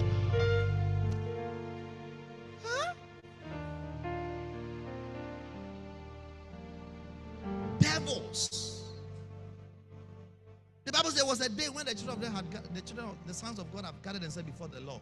And Satan also came there. And the Lord said, Where have thou been? He said, I'm moving to and fro, walking up and down upon the surface of the earth. He said, Yes, but as you were doing your normal work, did you consider my servant Job? He said, Yes, of course. But What I saw, there was a hedge around him. You have blessed his family. You have blessed the work of his house. His household become great. I couldn't do anything.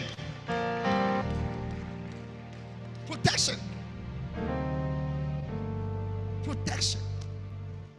People will be protected because of you.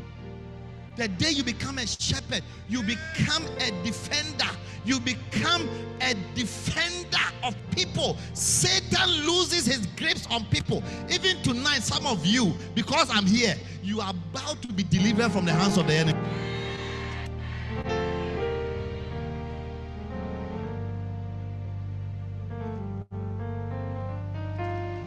I remember many years ago when I gave my life to Christ, I was diagnosed of pneumonia. And then we had a program, Prophet used to have this program in Ghana. It was called Miracle Wave Convention. He came to our church. That was my first miracle as a Christian.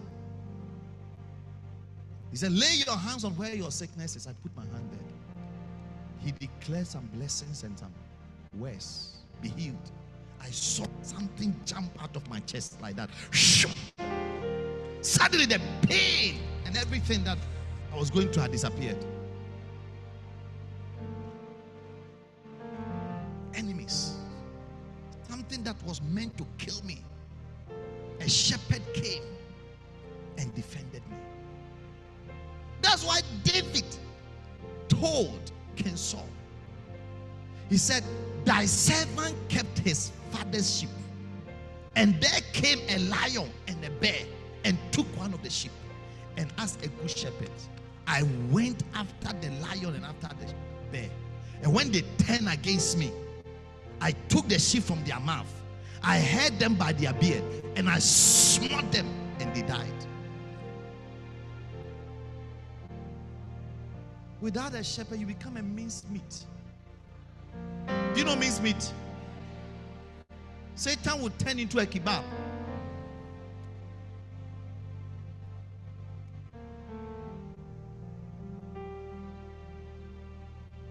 One day I had a certain man who was sick, very sick. And the doctor had told him that he would die in three months. I stood in and I started interceding and praying for him. One night, as I was praying, I saw a woman. I was going to visit this man in the house, and the woman met me. He said, Because of you, I cannot kill this man. And he started chasing me with a stick. I said, I see. So this sickness is not a normal sickness. I started praying. The man lived for seven more years.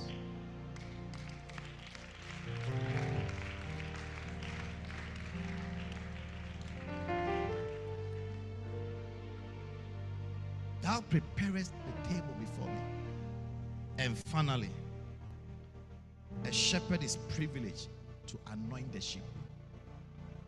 And tonight, the Lord said, I should anoint you.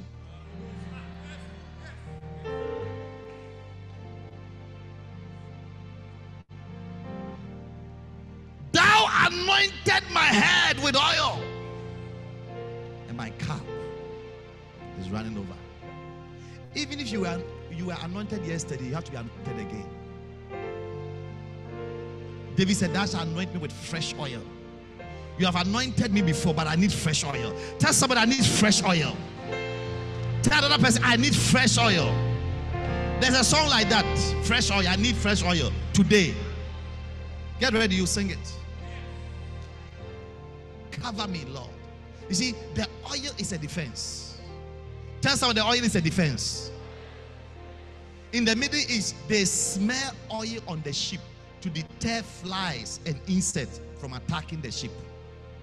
When you are oiled in the realms of the spirit, you become touch not my anointed and do my prophet no harm.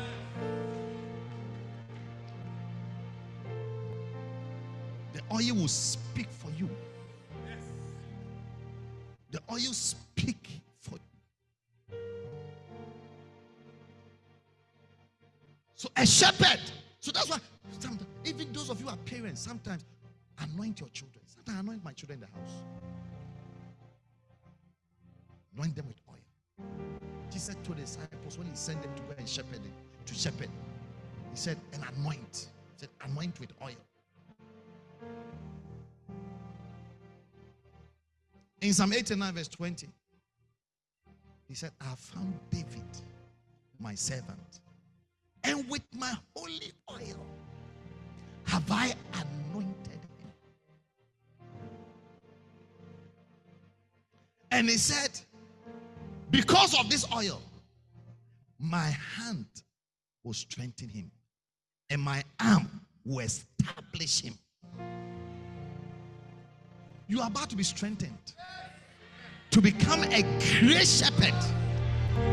You are about to be established as a mighty shepherd of God, as an unmovable shepherd of God.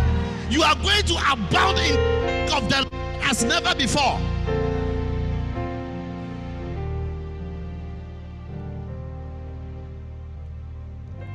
Then he said, The enemy shall not exact upon him. He said, When this oil come upon my sheep, David, Satan cannot take advantage of him. He cannot be deceived. Anybody under any form of deception tonight ends every demonic invasion in your life, deceiving you, trying to lead you astray. In the name of Jesus.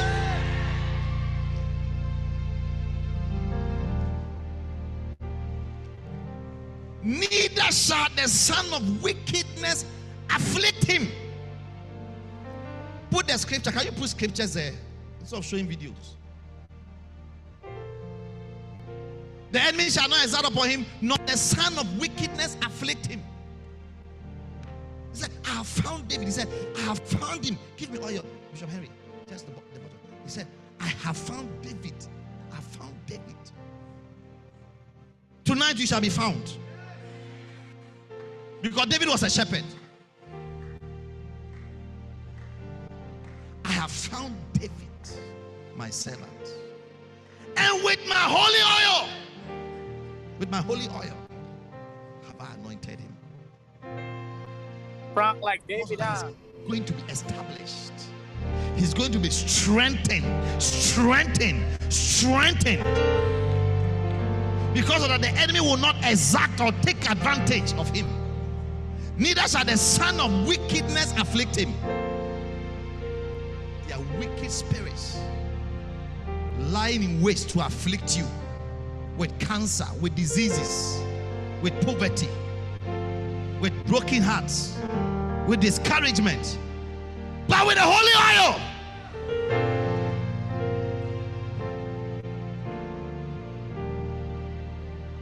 Then I like the next one. He said,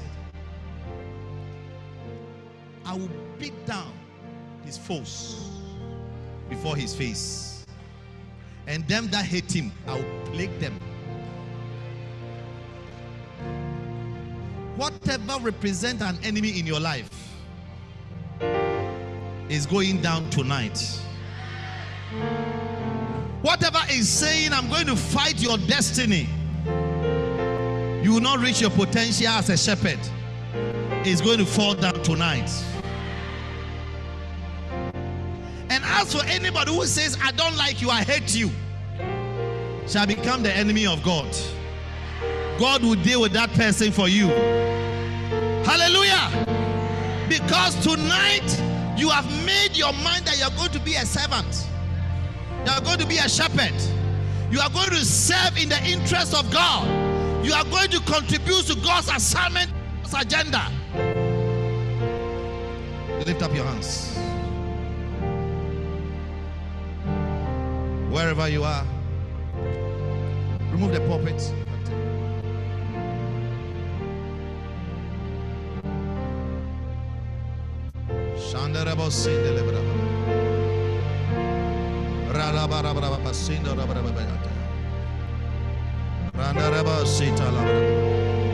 I wanted to pray like David and say, Lord, find me tonight. Anybody here who wants to be a shepherd, who wants to take the work of shepherding to another level, lift up your hands and pray to the Lord. You are watching me on Zoom, wherever you are. You want to say, Lord, I want to take this privilege, opportunity to serve in your house and in your kingdom as one of the few privileged shepherds to care for your people, to feed them, to attend to them to nurture them, to bring them up, and to lead them in your way. I want to be one of such people. Therefore, tonight, may I be found faithful and worthy to receive your holy oil. Just pray. I need to feel your presence. Pray. I need to know. Sing it. Fill me now. Come on stage. With more of you. I long to see your glory and I want to know your will. Won't you please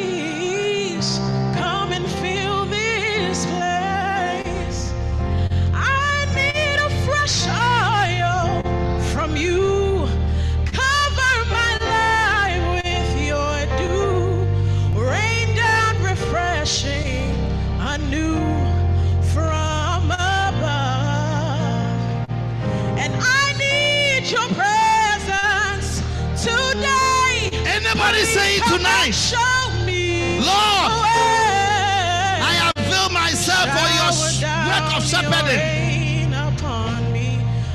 Therefore, I want you to anoint me. Step forward here. Come on. Have your way in me. Have your way. Have your way. So that the world may see. You are the power.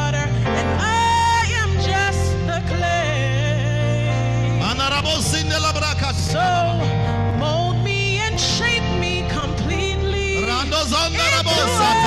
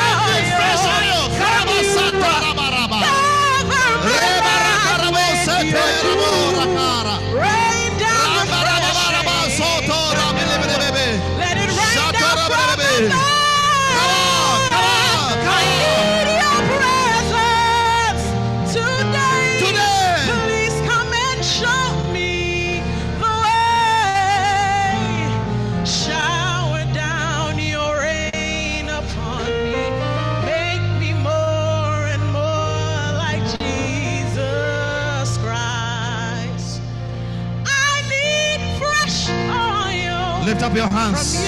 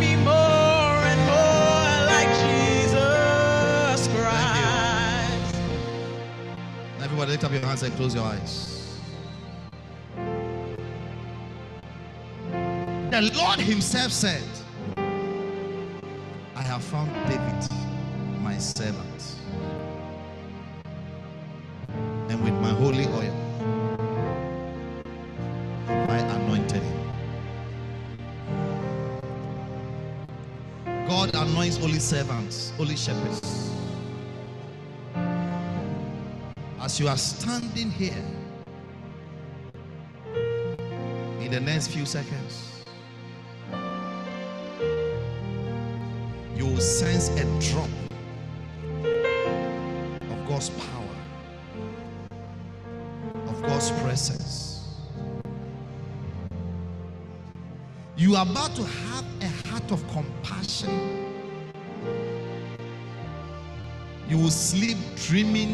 thinking about God's people.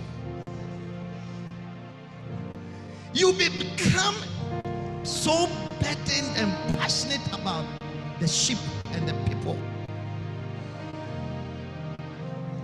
that you have no peace in your heart. Some of you will begin to weep. It's a sign that a burden has come upon you. Your days of living a selfish life is over. Paul said, I have no man like minded like Timothy who will naturally care for the stake, for the state of the sheep.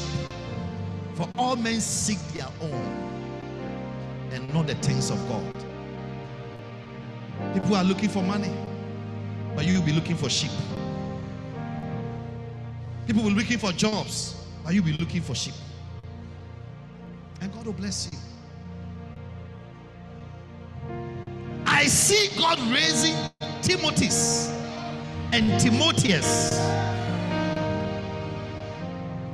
I see people who are going to naturally care for the state of the flock. They shall not be called upon to do it.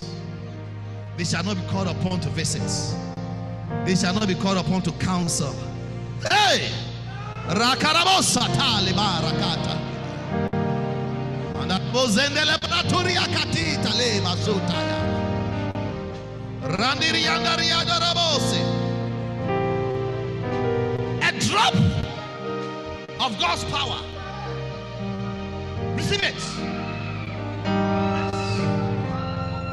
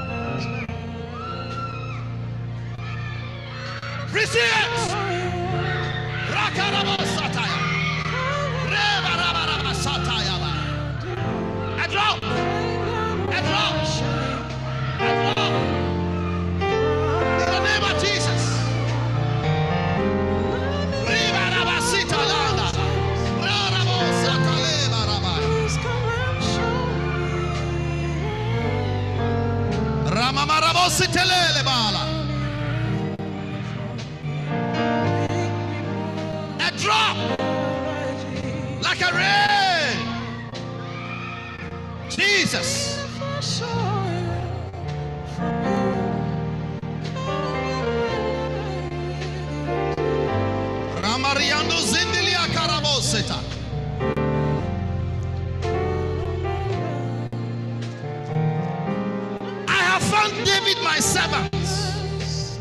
May you be found. Be found. Be found. Be found. Be found. Ah. God will use you. God will use you. God will use you. Become a great shepherd. You will care for people. You will go for them. You will pray for them. You will fast for them. Receive the grace. The grace. The grace. Receive it. Receive it. A drop. A drop. The power is flowing. A drop. A drop. Randa rabose. Riva. Leave them. Leave them. Leave them. A drop. A drop. A drop. Receive it. Karabosa. A drop. A drop. A drop. Ha. You look little. Become a leader of many. A drop. Receive a drop.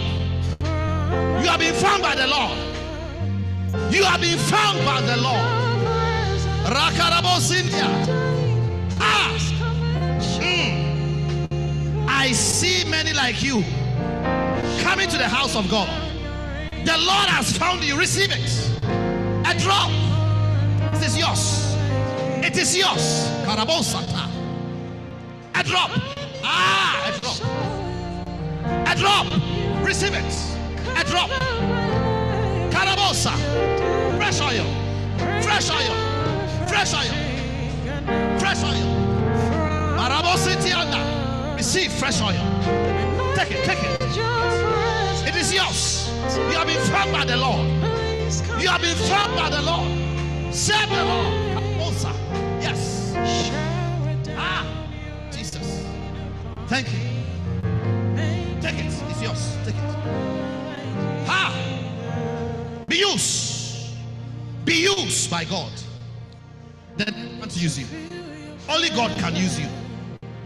Maranda Baba. Become, become, become one of the privileged, privileged shepherds. Privileged shepherds. Become one of them. A mighty one. In the name of Jesus. Take it. Take it. Take it. It's yours. It is yours. Ah. All there. Lift up your hands. Close your eyes. Give me oil. I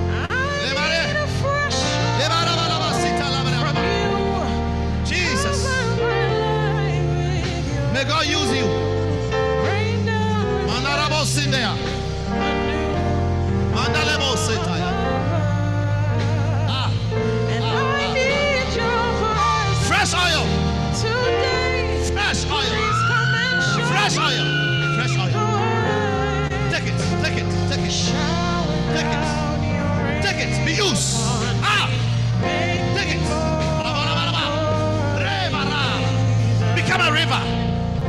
Become a river. I need a Let many enjoy the grace on your life. The feeding anointing. Receive it. Feeding anointing. You will feed many. In the name of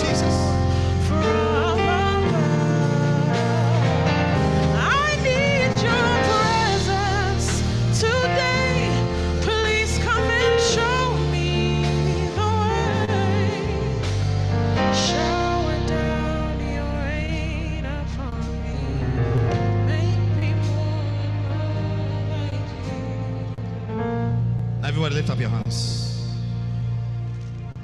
I heard the Lord saying to me, rebuke the spirit of demonic addictions.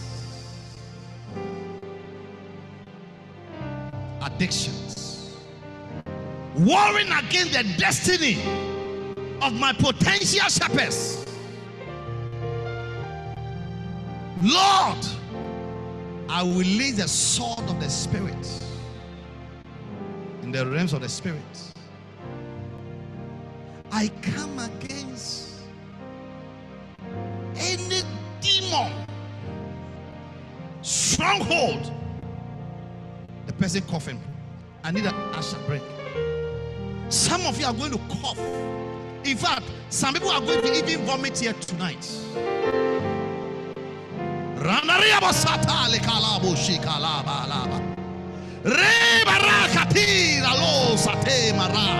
Any form of addiction, pornographic addiction, sexual addiction, sexual perversion, in the name of Jesus, I rebuke it in the name of Jesus.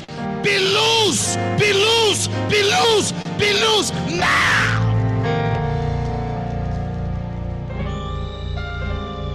Bring her to me quickly. Bring anybody screaming. Bring them. Bring them. Karabasatala.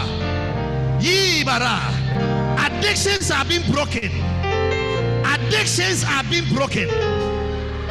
Karabosa. Be loose. Sir. Loose her. Loose her now. Vomit it out. Vomit it out. Mm. Let it come out. Let it come out. Let it come out. Let it come out. Let it come out. Something in you is coming out. Come out. Rabasanda. Addictions. Be free. Be free. Be free. La sita leba. La cariba rata. Shandari kalaya. Every unnatural desire every unnatural affection. I rebuke you now. I rebuke you now. Lose your hold. Lose your hold. Lose your hold. Lose your hold. In the name of Jesus. Be free. Be free. Be free. Be free. Be free. Be free. Vomit it out. Remaranda Rianda. Katabose. Unnatural affection. Come out. Come out of her. Come out of her. Loose her now. Loose her. Leave her.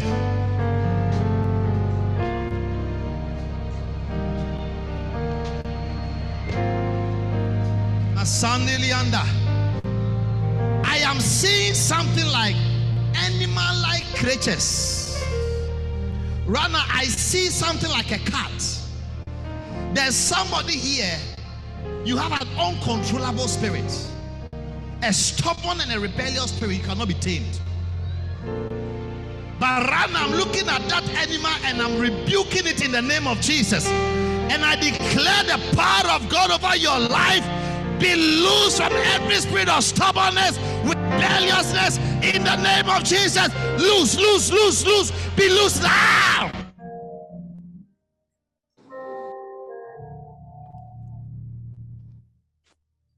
Power belongs to Jesus. Power belongs to Jesus. Every power that is not of God, warring against your destiny, warring against your future, warring against your Christian life, warring against what God has destined you to become. I bind that power. I overcome that power in the mighty name of Jesus. The enemy will not exact upon you in the name of Jesus. I rebuke the son of wickedness against your life. Rabasuto lata rata remasata laya rakatola shalabrika rata. Receive your deliverance. Receive your healing. Receive your deliverance. Watching us online. Receive your deliverance.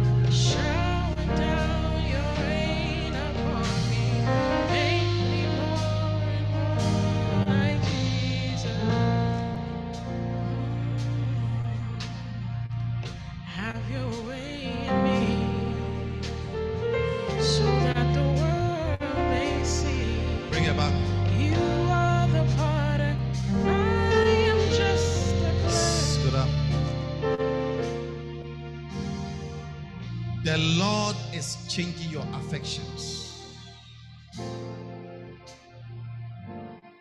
You're going to love the Lord as never before in your life.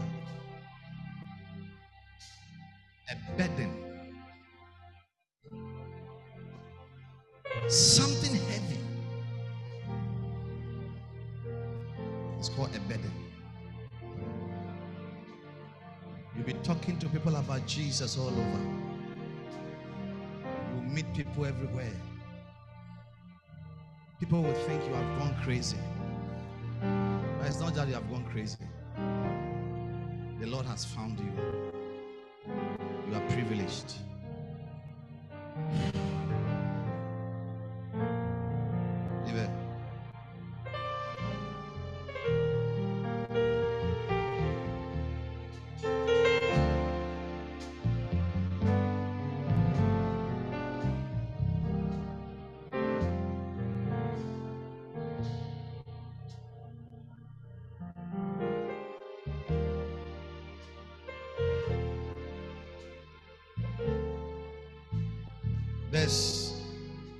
here, you've been struggling academically.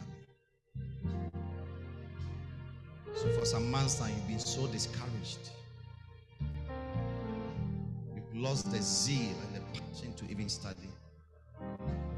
Walk to me here.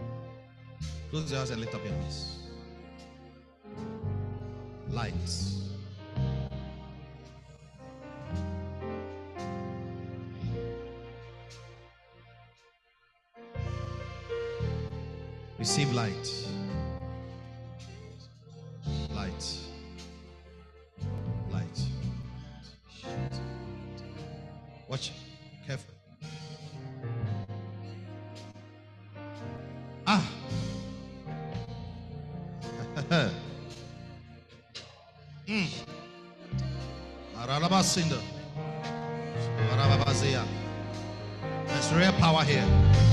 Real power.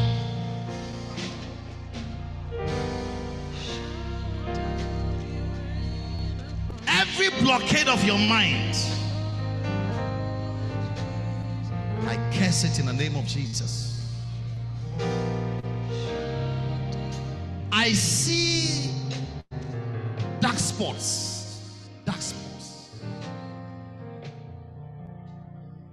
Lord is saying, Your mind is open. Light has come.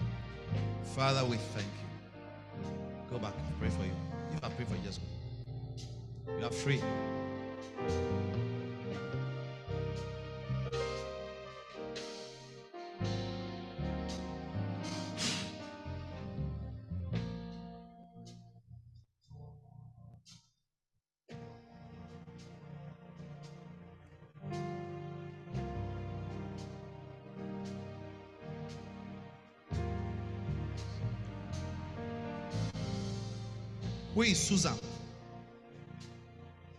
Susan, come. Run to me you are called Susan.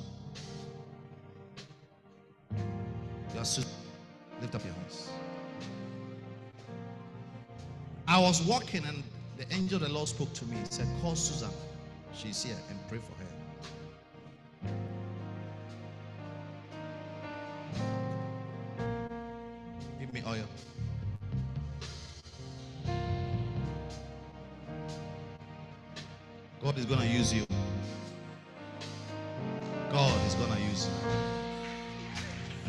Thank you.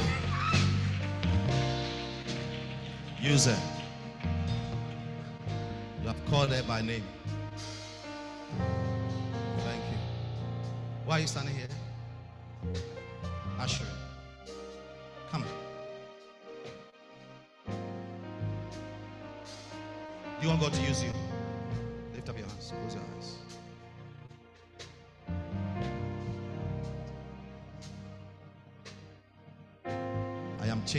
Destiny.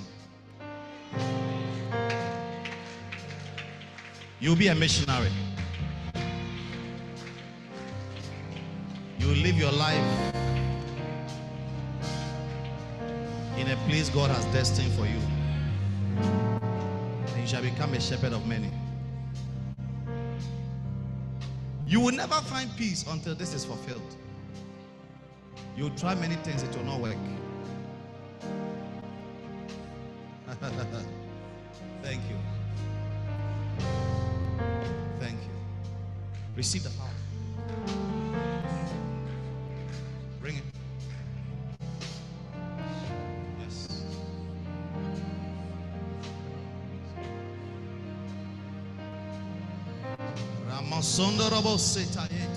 Your destiny is changed.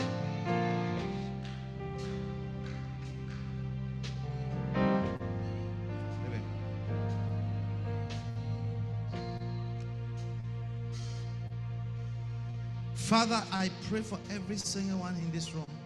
Those watching online, I stretch my hands on them.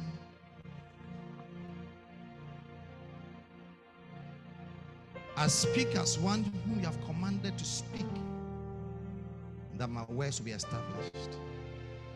That these ones will serve you, they will live for you, and you will glorify them. In Jesus' mighty name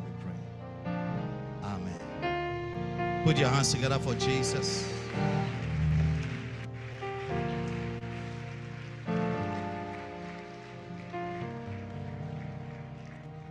Hallelujah.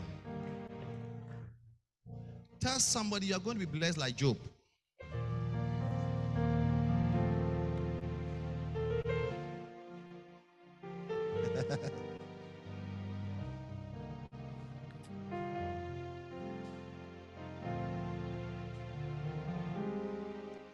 There are three people here. The Lord just said to me, in the next two months, you are going to receive free cars.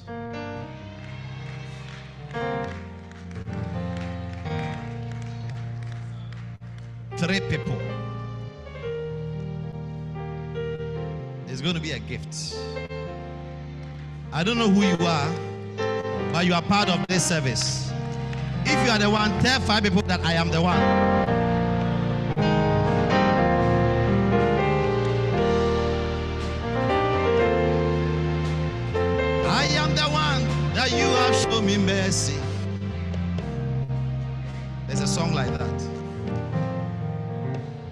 There were four people, but I had three.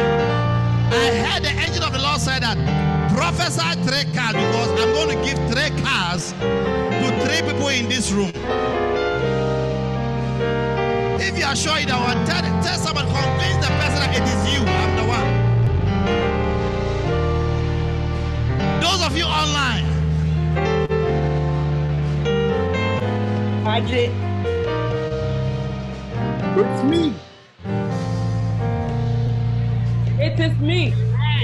I am the one. I am the one. You will testify in the next less than 60 days. You'll be testifying I about your free car. Receive it, receive it, receive it, receive it. I receive it. I receive it. I receive it. Hallelujah. I receive I it. want to lead you to a seed of faith. Say a seed of faith financial breakthrough. Listen, we can do many things, but prosperity responds to giving. No matter how you are anointed as a farmer, you can go and stand on your field and declare and speak and say many things. But if you don't put a seed to the ground, there'll be no harvest. And so tonight, I want to give everybody here an opportunity to plant a seed. There's, there's a great anointing here, I'm telling you.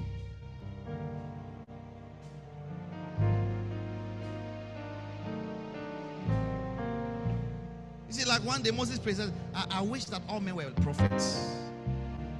I wish you'd be my shoes to, to see what I'm seeing. There's great grace here. Tell somebody, great grace.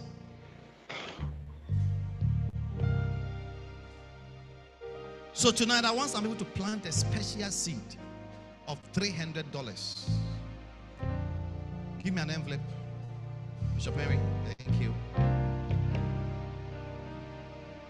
$300. Come and take a seat. New Jersey, come.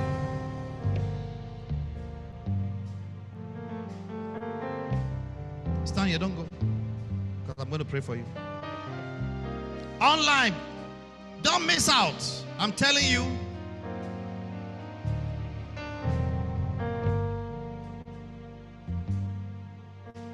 $300. It's a seed you are planting. It's a seed of faith. Tonight, there's great oil here. The Lord is my shepherd, I shall not want. The shepherd will lead you. I'm leading you to plant a seed beside the still waters. There's a river flowing here. A river flowing here. I can see it, I'm feeling it. And I want you to plant a seed by this river a seed of $300. I know you are going to give electronically, but I want you to have my envelope. The envelope is a token and a sign. There's somebody you are not here, something is telling you, come, give a seed of $300. Is the Lord pushing you? Not a demon, the Lord. If you are part of it, come, just come. Come here and get my. Come here in the middle.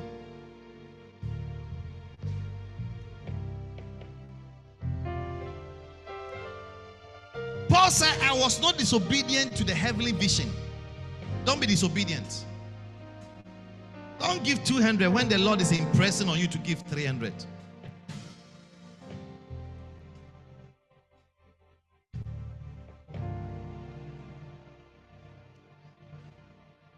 Are five more people. Five more people. I don't know whether they are online, but there are five more people. If you are in this room, come. Bible says it is the Lord who causes us both to will.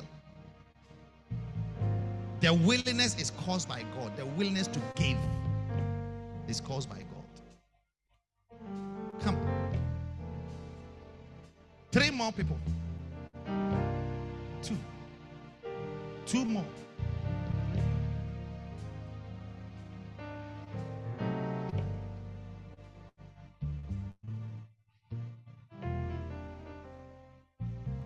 Where are the two? I'm waiting for you.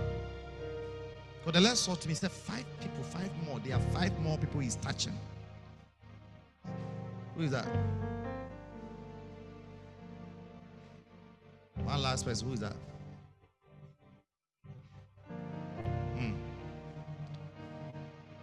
Lift up your envelope. Take your envelope. Me, let me have the oil.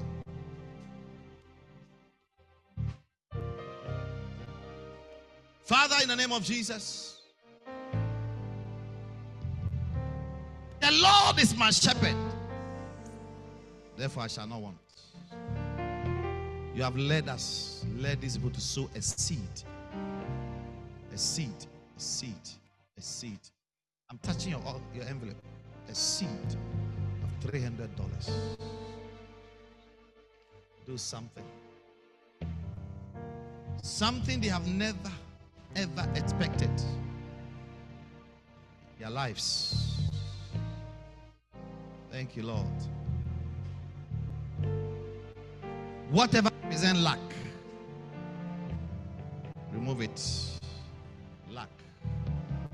They will not lack. They will not lack. They will not lack scholarships. They will not lack good jobs. In the name of Jesus. Thank you, Lord. Thank you, Lord. You are watching us live. You are also giving 300. I pray for you that you will not lack all the days of your life. In the name of Jesus. 2005, I gave my biggest offering at the time. When I was going to sit down, somebody spoke to me.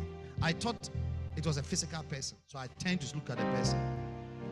And the voice said, You will never be poor for the rest of your life. 2005. Giving is living. You give to live. So, all of you, you are blessed. You can go back to your seat and send your offering right now. You can put the details there. Now, 200. There are some of you, the Lord is impressing you to sow a seed of 200 dollars. I almost quoted my, my currency in Mozambique. Uh-huh. My currency is called Meticais. Meticais. 200 Meticais is $3. But I'm not asking you to bring 200 Meticais. I'm talking about 200 American dollars. America. You have it. What do you want God to do for you?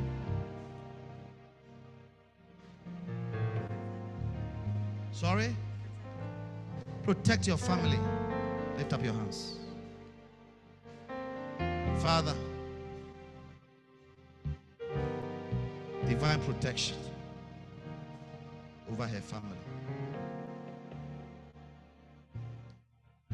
My sister is interested. As soon as I laid my hands on you, I saw a home. But in front of the home or the house are thorns and thistles.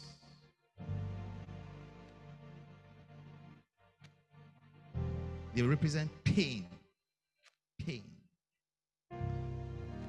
Your family have known pain. But as I'm praying for you, God is bringing you deliverance. Better days are ahead. The joy of the Lord shall be your portion. Peace be still. In Jesus' name. 200. I'm waiting for you.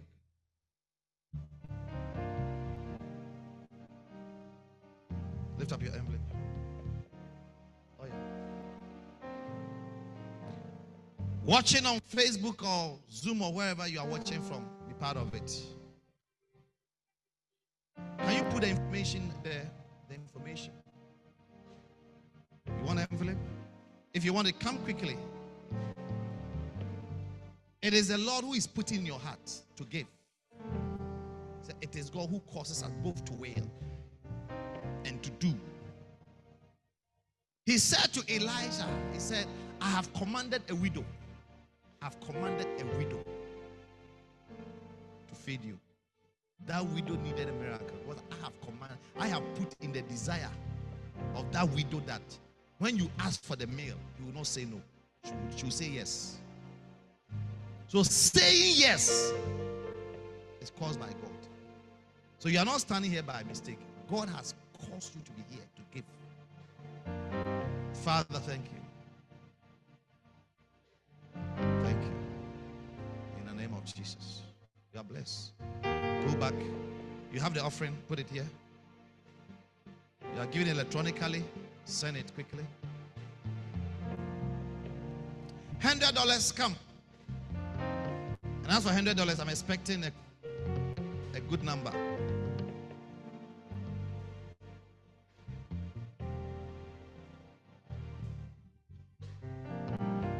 I am ministering to you. This is part of the service. And for me, it's one of my favorite parts because some years ago, when I was a student, I had an encounter with the Lord. And among the many things the Lord said to me, He said, You'll be an agent of prosperity. An agent. So anywhere I go in the world, I know that's one of my callings to let you plant a seed that the grace of my life will activate the grace of prosperity. You you will never be poor. Even if you want to be poor, you will not be poor. You can go and lock yourself up in a room and say that prosperity don't come to me. It will pass through your window and under your carpet. It will find you. It's a covenant.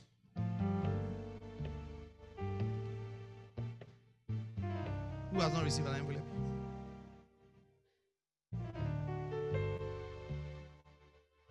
Bless.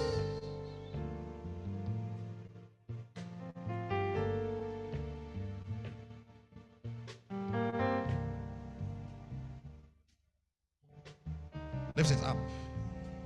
Watching online, online. Be part of it.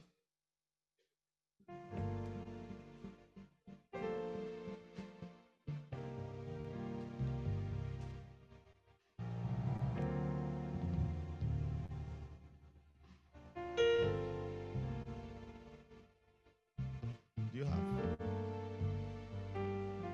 Lift up your envelope. Father, as your children plant this seed of $100, I pray for a hundredfold blessing. Whatever investment they have made, spiritually, academically, financially, may they reap a hundredfold. In the name of Jesus. Amen.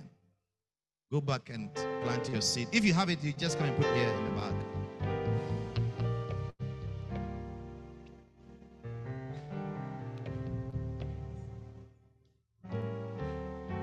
Finally, $50.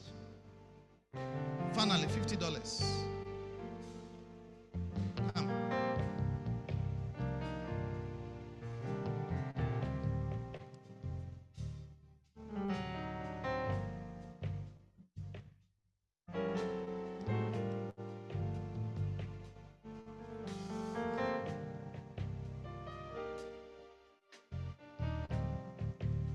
There's someone who came forward here.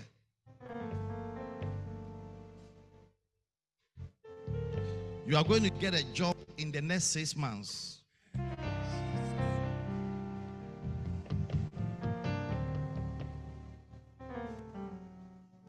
And that job in a year, they will pay you $120,000. Mark this day, you will testify. I just heard the voice of God. He said, Somebody just came here to take an envelope. In the next six months, a job that his yearly salary will be 120,000, which means a monthly salary is about $12,000, $10,000. A person came here. Hmm.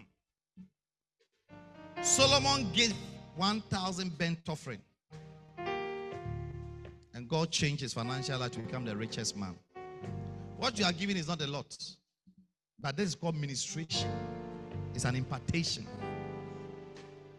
That God will take your five loaves of bread and your two little fishes and he will multiply it. That's what is happening here. Be part of it wherever you are.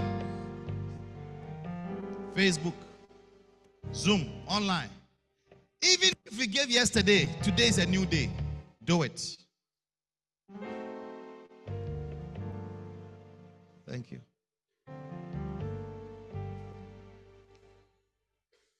Father, I thank you. I thank you.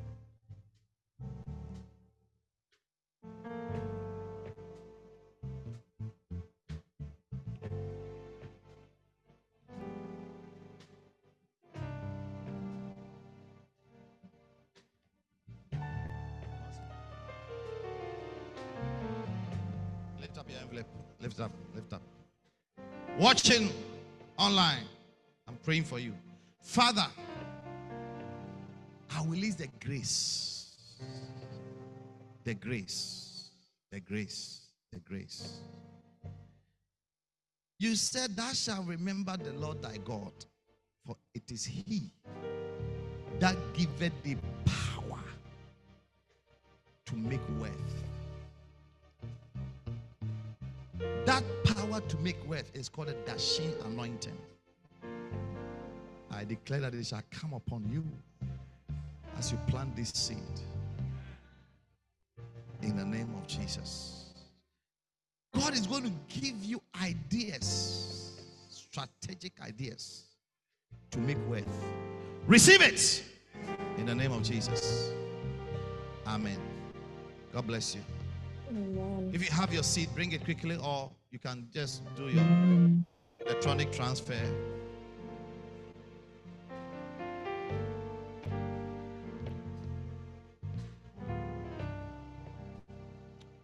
Thank you, Lord.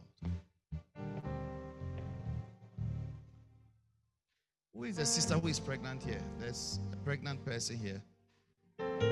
Come. Yes, come. Lord said to me, pray for that pregnant lady.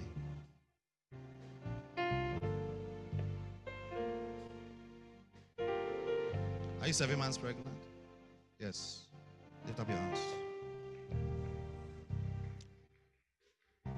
Hold there. Don't let it fall.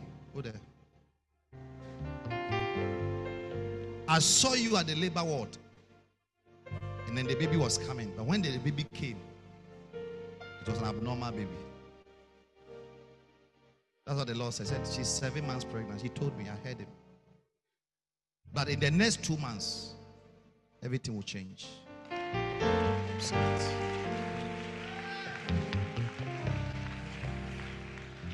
Receive the message of God. Thank you, Lord. In Jesus' name. Amen. Fear not, it is done. It's good you came to church today. Tell somebody it's good you came to church today. Now, everybody, take your last offering, your, your final offering, your offering, your second offering for tonight. And I want to pray for you quickly. Quickly.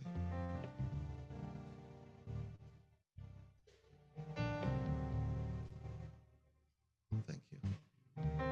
Ashes, you are you are a lot. You are confusing me. Sit down. Your body is even blocking my view.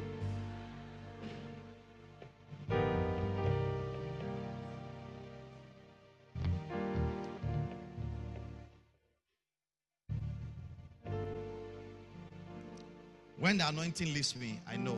I sit down. Father, I'm praying for everybody here giving. We are never tired of giving, Lord. Because we feel the river. We feel the river. We feel the river. In the name of Jesus. Thank you, Lord. In Jesus' name. Amen. Come, come and put your offering here. Whether it's your phone, come and touch it. Be fast.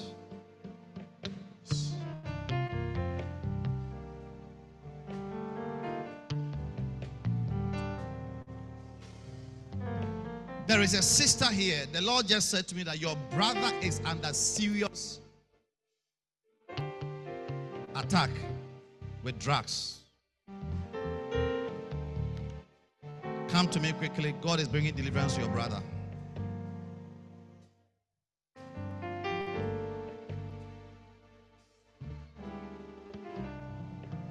Is on drugs. Come.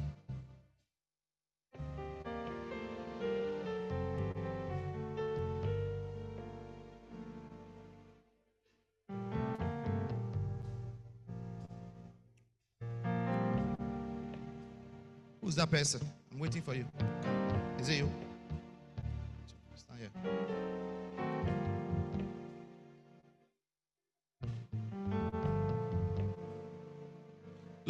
Two envelopes have been in my hands for a long time, and I feel the anointing on it. Somebody should come and take it.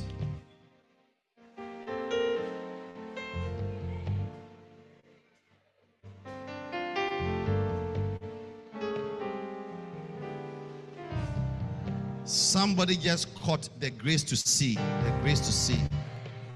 The grace to see. BH, can I have the oil?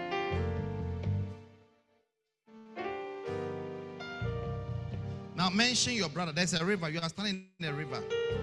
Mention the name of your brother and ask for deliverance for him right now. The Holy Ghost is going to arrest that brother of yours. You will see it today. Once the Lord speaks, no man can disannul. He said, He has purpose and no man can disannul. The Holy Ghost is going to arrest them.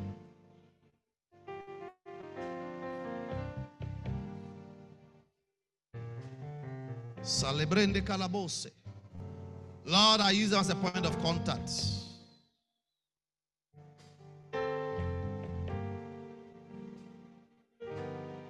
We arrest their souls from the hands of drug addiction. In the name of Jesus. Like the prodigal son. I would say when he came to himself, he said, How many high servants are in my father's house? And they have food to eat and food to spare and I sit here and I suffer hunger. He came to himself. The Bible says, when they came and saw the madman sitting, clothed, and he was in his right mind, they marveled. I declare the right mind for all these people. Change has come, say the Lord. Change. Power.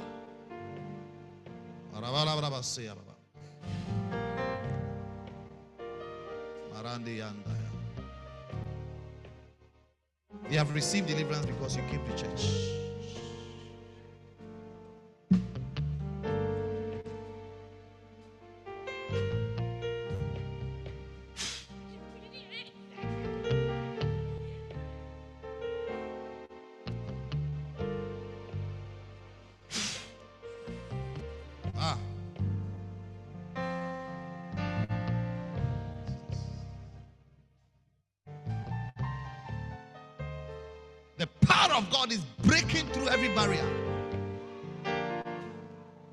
Strongholds are broken. Deliverance has come. Thank you, Lord. Thank you. Yes. Jesus'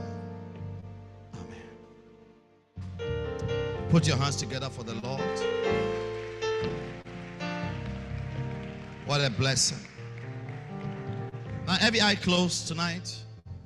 Somebody invited to church tonight, but you don't know Jesus.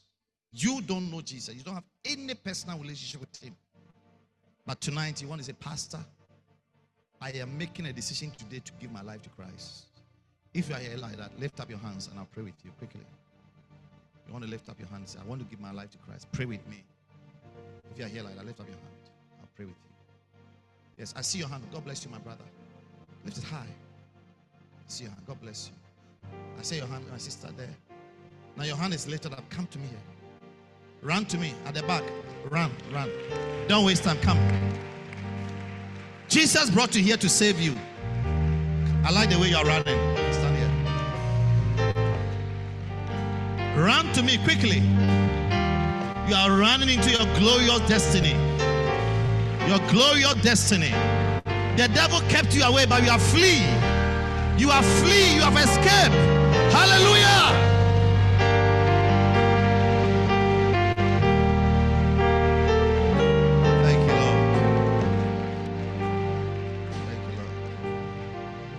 Your two hands to the Lord.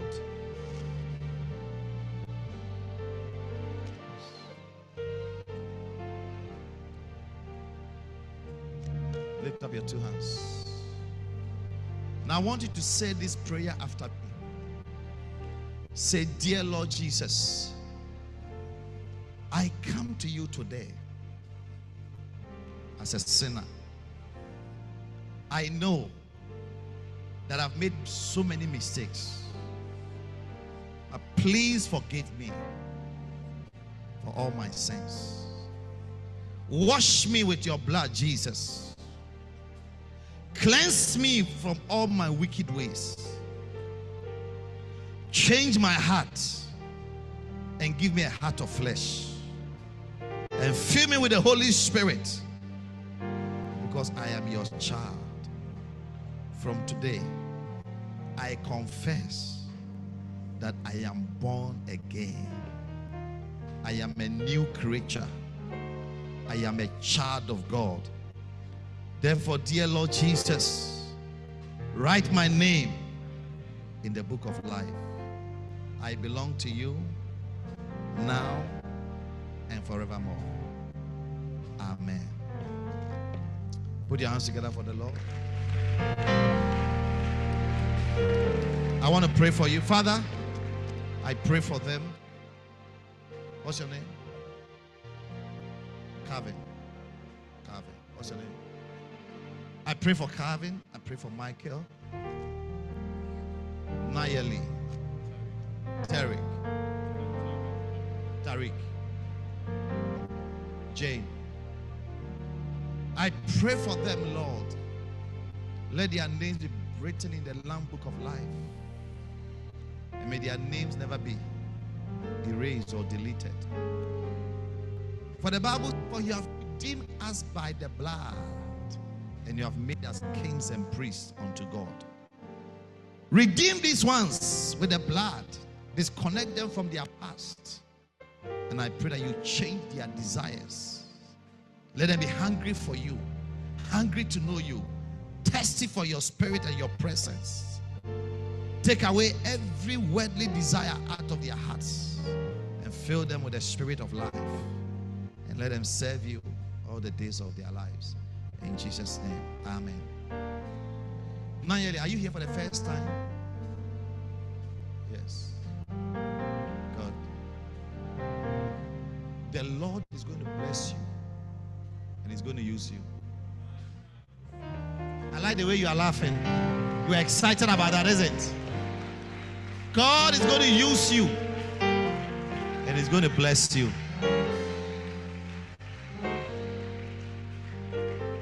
Who brought you to church? Your shepherd, Vanessa. Where is Vanessa? Venetia. Shepherd Venisha. Oh man. God bless you, Shepherd Venisha. This lady here, God is going to use her. Starting from tomorrow, she'll be bringing a lot of people to your Bacenta. Hallelujah. What a blessing. What a blessing. And all of you, you are blessed. Listen to me. 1998. Eh? I had I was on my way to a drinking spot. Then somebody brought me to church. Look at me standing here today.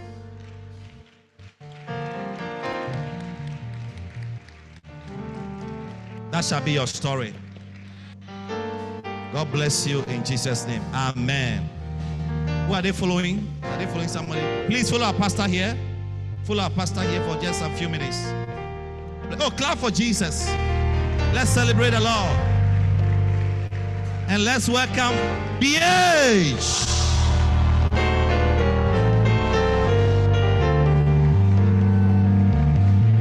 Oh, hallelujah, hallelujah, hallelujah. Oh, is this how we appreciate the gift of God? This is not how we appreciate the gift of God. Give it out loud.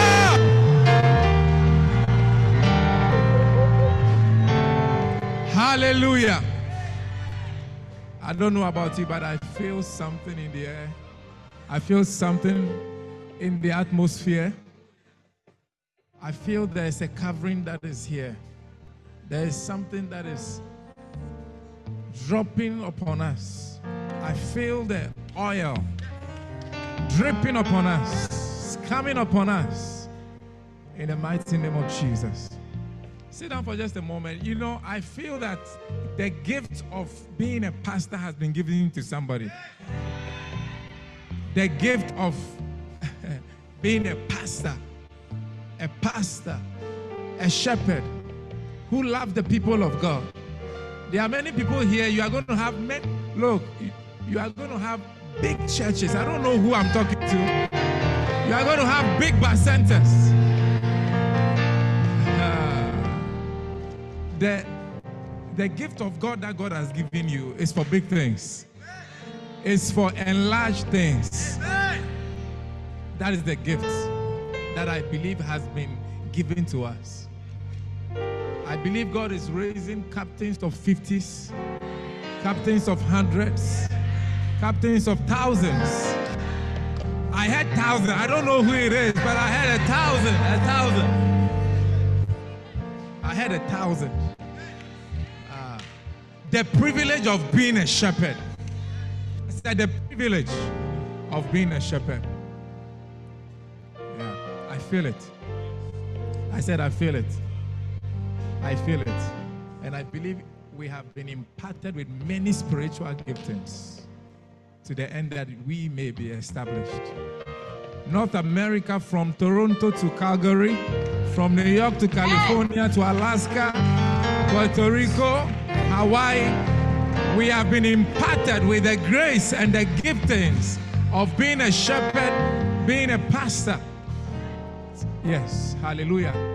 Something has happened to us. It's just a matter of time. Hallelujah. You see, one day I went for a camp and I felt the same feeling that I'm feeling now. I didn't know it was a supernatural feeling. A feeling can change your life forever. There are some of you when the when preaching was going on, when the when the ministration was going on, you felt like crying. But because you because you feel you are strong, you were holding back. But that's the presence of God. I said that's the presence of God. Changing your life, melting your heart, doing something inside you. And your life has been changed, your life has been transformed. Yes. But I feel it. Bishop Frank, thank you so much for being a blessing to us all these three days from Maryland for two days And for tonight, oh, come on, let's appreciate the gift of God. Let's appreciate the gift of God. Hallelujah. I don't want to go, Oh, but everything that is good also has an end. It's the end of our three day in person, first ever Hegel. Let me tell you something. I have a very good feeling. I, I don't know, but I didn't want those on Zoom to hear. oh, Very hey, feeling. Oh, yes, we are has walked through our here. land. We want to hear. A very big thing has walked through our land. Oh, yes. very great blessing has walked through our land. Jesus walked through the land of the world, the gatherings. Yes. Without preaching, but things happened. Something has happened into your life. Everybody on Zoom, something has happened into your life. Oh, I said, something has happened in your life. oh yes. Oh, Everything about oh, us. yes. has Amen. But the secret is becoming a, what? a shepherd. Be a shepherd. Look, I look, I feel that today a special light has been given to people. A special light of becoming a shepherd has been revealed to you. You see, one day, listen, one day I was there and the Holy Spirit whispered to me and told me, send this verse to this person and ask him to, to go and wait on God about it for three days. Matthew 6, 24 to 33. You should go and wait on God. a light. A light. Tonight, a light has shone. Yes. He sent his word and it healed them. Yeah. Father, we thank you so much. Somebody lift up your hands and bless the Lord for this light that has been given to us. All first lovers in North America, whoever is, yes, whoever is linked to this, yes. Bless the Lord for this light. Thank the Lord for this light. Sent a word unto Jacob, and it lighted upon Israel. You are becoming an enlarged nation because of this light. Because of this light. He sent his word to an individual and he became a nation. He sent his word, yes, unto Jacob. And he, yes, and it lighted upon Israel. Father, we thank you for this light. Thank you for the light of being a shepherd. That every member of our church, everybody, oh God, is interested in becoming a shepherd and the privileged life of being a shepherd. The Lord is my shepherd, therefore I shall not want. He maketh me to lie down in green pastures. Thank you for the privilege of preparing green pastures for the sheep, for the flock that you have given us. He leadeth me beside still waters. Thank you for even granting us the privilege of leading. Yes, He restored my soul. Thank you for the privilege, yes, of being there for our sheep in time of their difficulties, Lord. We thank you. We bless. Somebody lift up your hands. Lift up your hands. As we close, I still feel clothes. Yes, I still feel the freshness in the air. I still feel it. God is raising champions. God is raising mighty men of the prophet Bishop Dag Heward-Mills for the seed of the mighty. Yes, for the for the seed of the righteous, they shall be mighty. I hear mighty men, mighty women of God. I hear mighty shepherds. I hear great shepherds. I hear greatness, greatness, greatness, greatness is happening. It's happening. Some of you are taking lands, you are taking cities, you are taking campuses, you are taking the place that God has given to you. Yes, yes, yes. Receive that grace. Walk in this greatness. Walk in this anointing that is upon the life of the shepherd. Thank you. Lord, take of the spirit that is upon the prophet. That, Lord, you have revealed to us. And Lord, put it upon each and every one of us. Just like on the day of Pentecost, one soul, one flame. One soul, one flame. Lift up your hands, somebody. A flame is being given to you. A torch is being given to you. You are becoming a torch bearer. A torch bearer. A torch bearer. You are bearing a flame. Some yes, I see somebody who has been called to a family. You've been called to a family. You've been called to a school. You've been called to a nation. You've been called to your city. You've been called to a group of people. Yes. Father, we thank you for this touch. Yes. Father, we give you praise. We give you all the glory. And we thank you that, Lord, as we seek you, all these other things, yes, you prepare a table before us in the presence of our enemies. Yes. And our cup will run over. Somebody lift up your hands. Father, we thank you for all the blessings that was imparted upon us. That our cup will run over. Thank you for all the prophecies that will be seen in our lives. In the mighty name of Jesus. Thank you, Jesus. Thank you that the prophecy that the prophets pronounced that, yes, there are rising millionaires in the church. Thank you that First Love North America, yes, is having its share, a greater share. And these ones, oh God, these ones, these ones, choose these ones, Lord. Choose us. Choose us. Father, we thank you. We bless you. We give you all the glory and the honor and the adorations. I see somebody who is holding a torch like this. It's a big one. Walk with it. Be humble. Walk with it and fulfill your call. In Jesus' name. Amen and amen. Put your hands together for Jesus. Father, we thank you. Please go back. We are closing. Please go back. That is a great blessing. Hallelujah. Amen. We welcome on LP Dockers to come and uh, appreciate very quickly.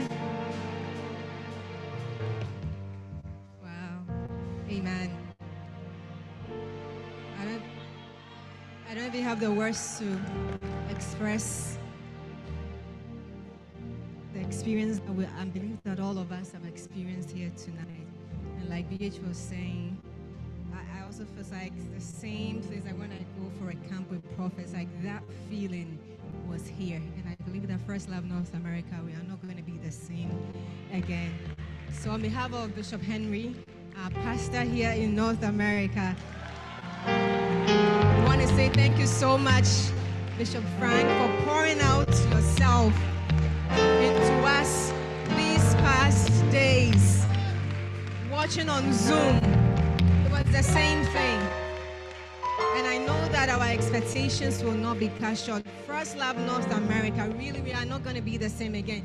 Giants are going to rise up, many shepherds, people who care for the sheep, people who go looking. It was just emotional.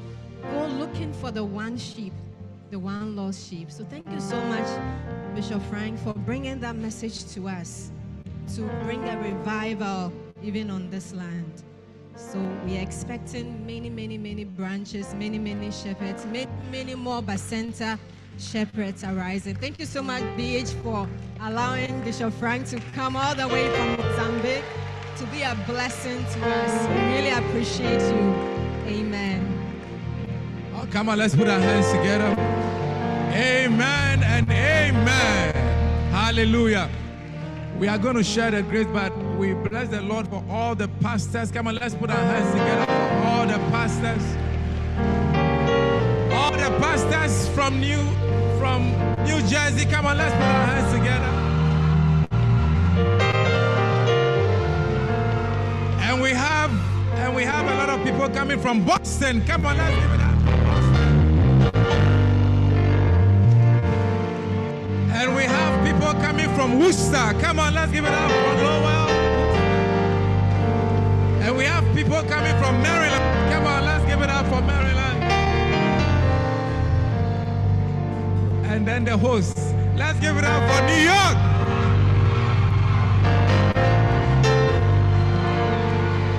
I don't know whether I'm missing somebody. Hallelujah. Amen.